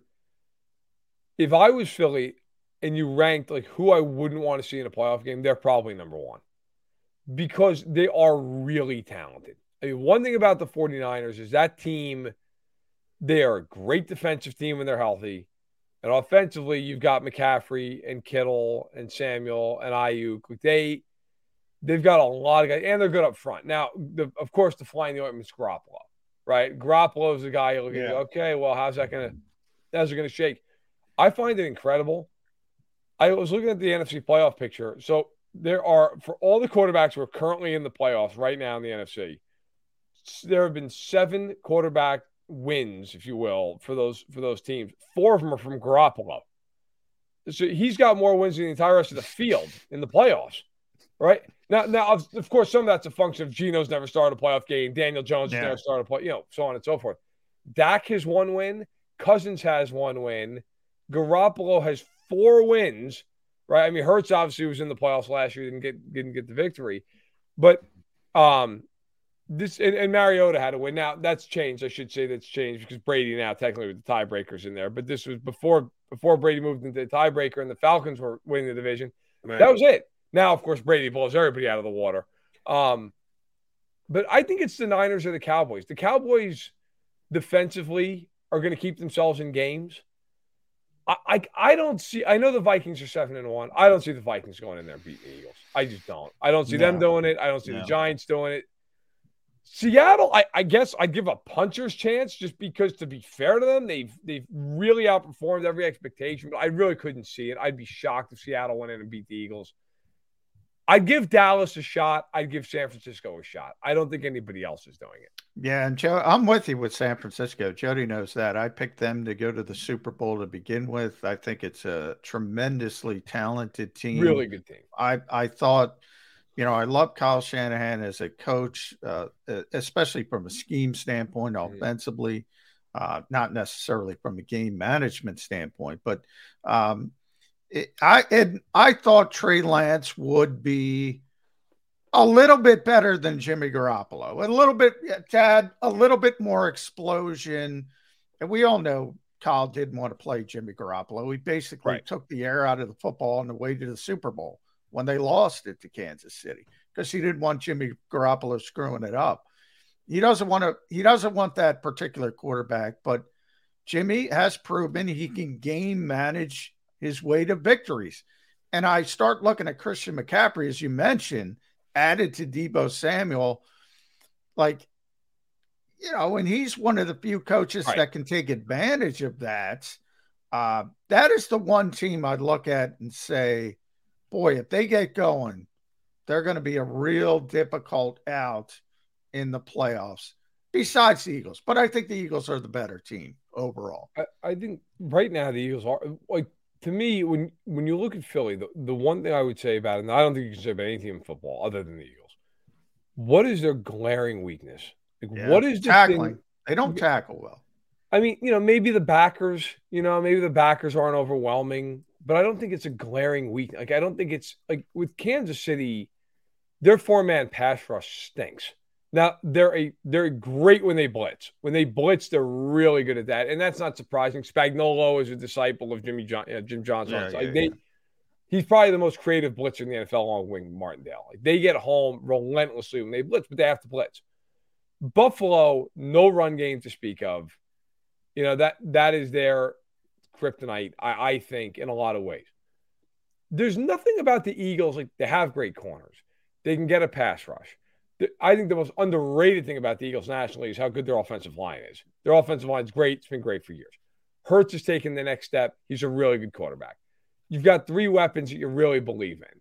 I mean, maybe, maybe that's the concern if there's one like be like the, the depth of, of of weaponry on the outside. Like maybe like somebody got hurt or something, unfortunately, like maybe that. But you could say it about any team, right? I mean, Injuries are always the great. Right. I mean, you could say it about any team. You know, if, if the Chiefs lose Kelce or, or Smith Schuster, they're in Yeah. trouble. If the Bills lose Davis or Diggs, yeah. So I I think probably the biggest thing, and this is just something they're gonna get, but I, I don't worry about this for them, is just the experience in the playoffs of just going through and winning. But in the NFC, who the hell is gonna beat you with experience? I mean, maybe the Niners, right? Like they would be the team. You go, okay, they have a lot of experience. Everybody else, the Eagles have more experience than half these teams just because they were in one playoff game. That's So, Yeah, I yeah. mean, I I buy the Eagles. I think the Eagles are going to be the team that ends up coming out of the NFC. And I and by the way, for the record, I don't know that I think they're better than Buffalo or Kansas City, but I don't think they're worse either. Like I just think if they play each other, it would be a really, really good game. I don't I'm not one of these people who's like, oh, it'd be a touchdown underdog. I don't think that at all. I think the Eagles would be, I don't know, a pick 'em against one of those two teams. Right. Could be a toss up on a Yeah. neutral Super And I, Bowl. I think field. for Philly, you take that, right? All right, uh, I got to get you on the record for this because I threw this out here earlier on the show. Nine games at either one or four o'clock this after, this weekend on Sunday. One game with both teams having winning records. One out of nine games, there's only one game where you Okay. got two winning teams playing each other. That's the Vikings and the Bills.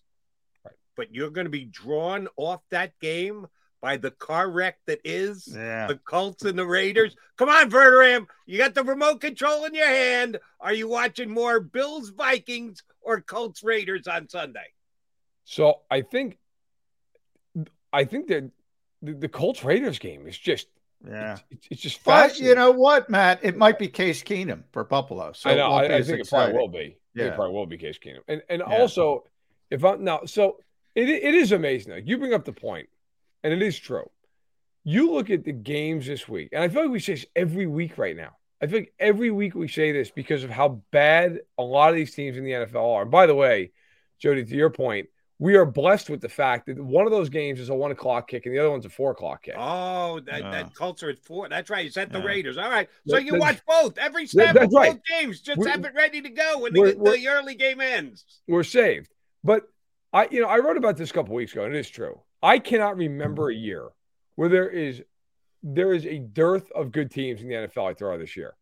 I mean, we, I feel like we've been talking about it, but there are three teams in my mind that are really good teams: Philly, Buffalo, Kansas City. You get past that. Like, look, I like Dallas and San Francisco. I like Cincinnati and Baltimore, but they're not those three teams. They're not. They're not as good as He's those. doing it again. Another another guy disrespecting my Dolphins. Beware, beware the fish, brother. Beware I like- him. I That's like all the I'm Dolphins. saying. I like him and I love him offensively, but like, can they stop anybody?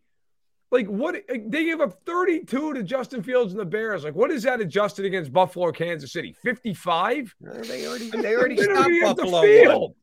They already got the Bills once. Also, I have to. I'll ask you a question. Are you at all concerned about them in a cold weather game? Like, if they got to go to Buffalo, or Kansas City in January, Oh, that, 10 that, that, that, yeah, that they're done. They're like done. his- they have to go to history cold says with a team like that, you're going to be seeing the pregame when everybody's got their hands in the warmer. They're all, you know, they're all huddled around that that the heater on the sideline.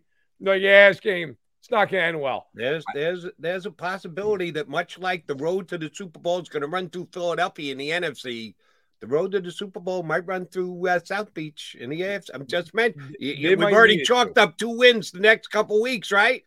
Yeah, I, I think they they might need it too because I I do not see them going to Buffalo in the third week of January. When Yeah, but- it's- that- Now, that- I, I think Buffalo might have an issue because I don't know how you handle Josh Allen. Like everybody says, that's a big game. I I was telling Jit this week.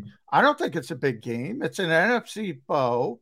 Um, if you're going to lose a game, it might as well be to an NFC team. Um, Sure. It doesn't have that much of an impact. He's not. He's not healthy, and he's not going. I saw Doc Flynn, Jessica Flynn, we've had on this show, Jody. Well, uh, you know, she said, rest. That's how you you solve that injury. If they're going to force him to play through that to win a game at week 10, I think that's a big, big mistake for Buffalo. I don't know how you handle it because, as you said, Matt, they are so Josh Allen specific.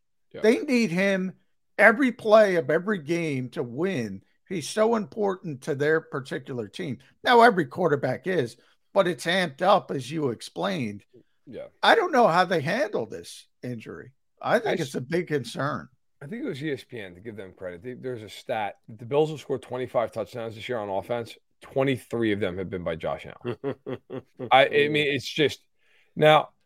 I agree with you, in, in, in but I, I also have a caveat in this sense. So, first of all, I agree with you on your overall point, John, that they cannot play him if he's hurt.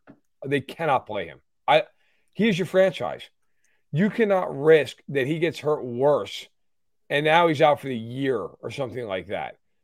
You need to do right by Josh Allen. Even if Josh Allen is trying to play and that doesn't Yeah, matter. he's going to want to play. right. We It doesn't that. matter. You Yeah. need you need to take Yeah. that decision out of his hands. Protect him from himself. Yes. Uh, hey, half an hour flew right by. That's how good Matt Verderame is. We look up. Oh shoot, he's been on for a half an hour. Yeah, we sorry, I went too appreciate. Yeah. We appreciate the half an hour you gave us today, Matt. We appreciate it. Whenever you come on, make sure you check out his podcast, Stacking the Box, and read him on fansided.com. MV, a pleasure, brother. Appreciate it.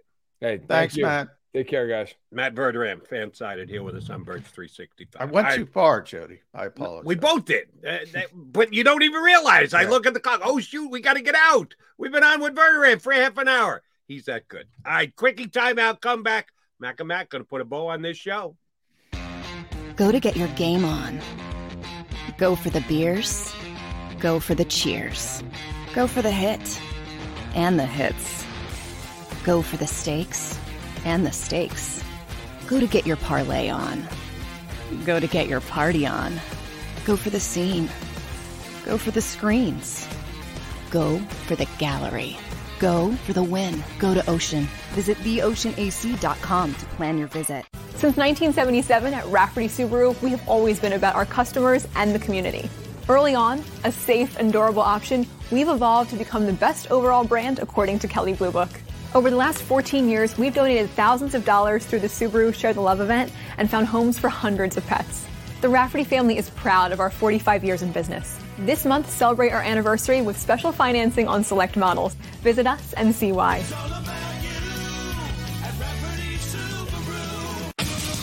The greatest fans on earth. It's a bold statement, but would you expect anything less from Philadelphia?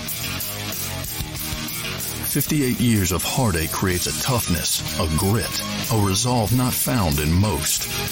Sure, our prayers were answered, but now that we've had a taste, we're looking for more. Pond Lehocky, official partner of the Philadelphia Eagles.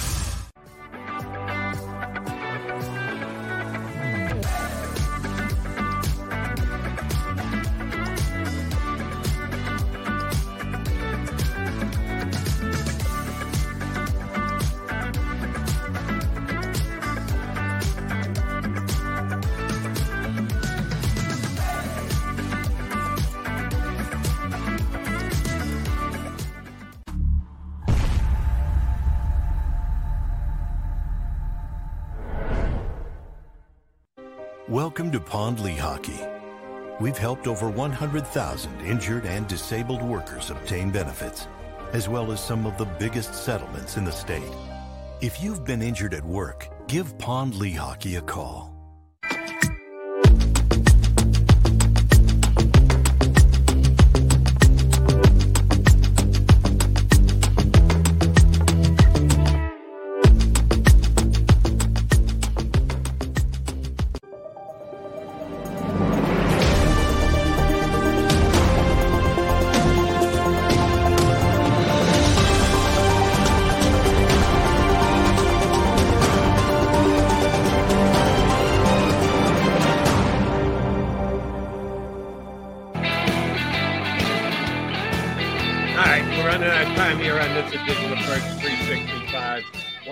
Correction, as pointed out by our buddy Duckwin.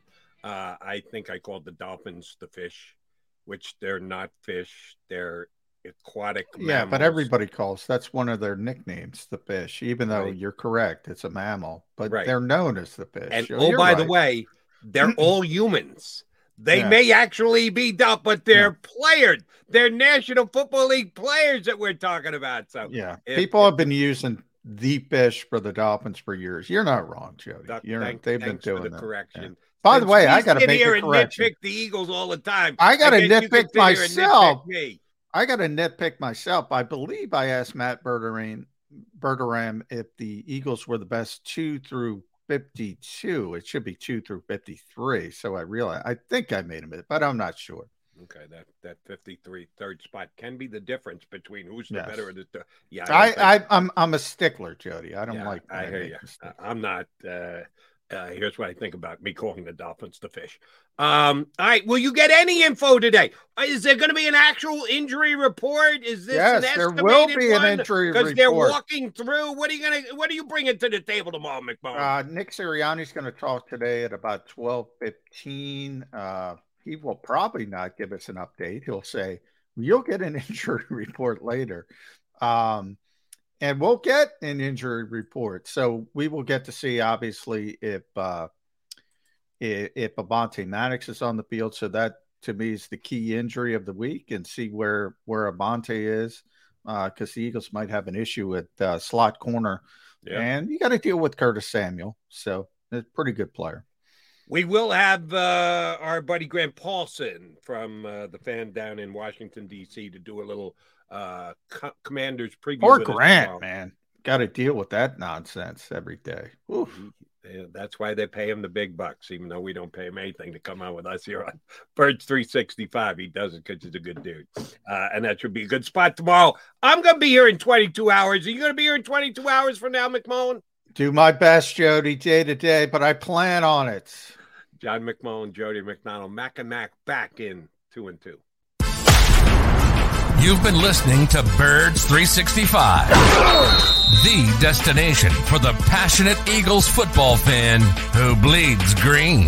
If it's Eagles football, we're talking about it. Debate inside the locker room and guests that are some of the greatest football minds from around the region. We hope you enjoyed the show. We know we had a blast. Make sure to like, comment, and subscribe, and we'll be back soon.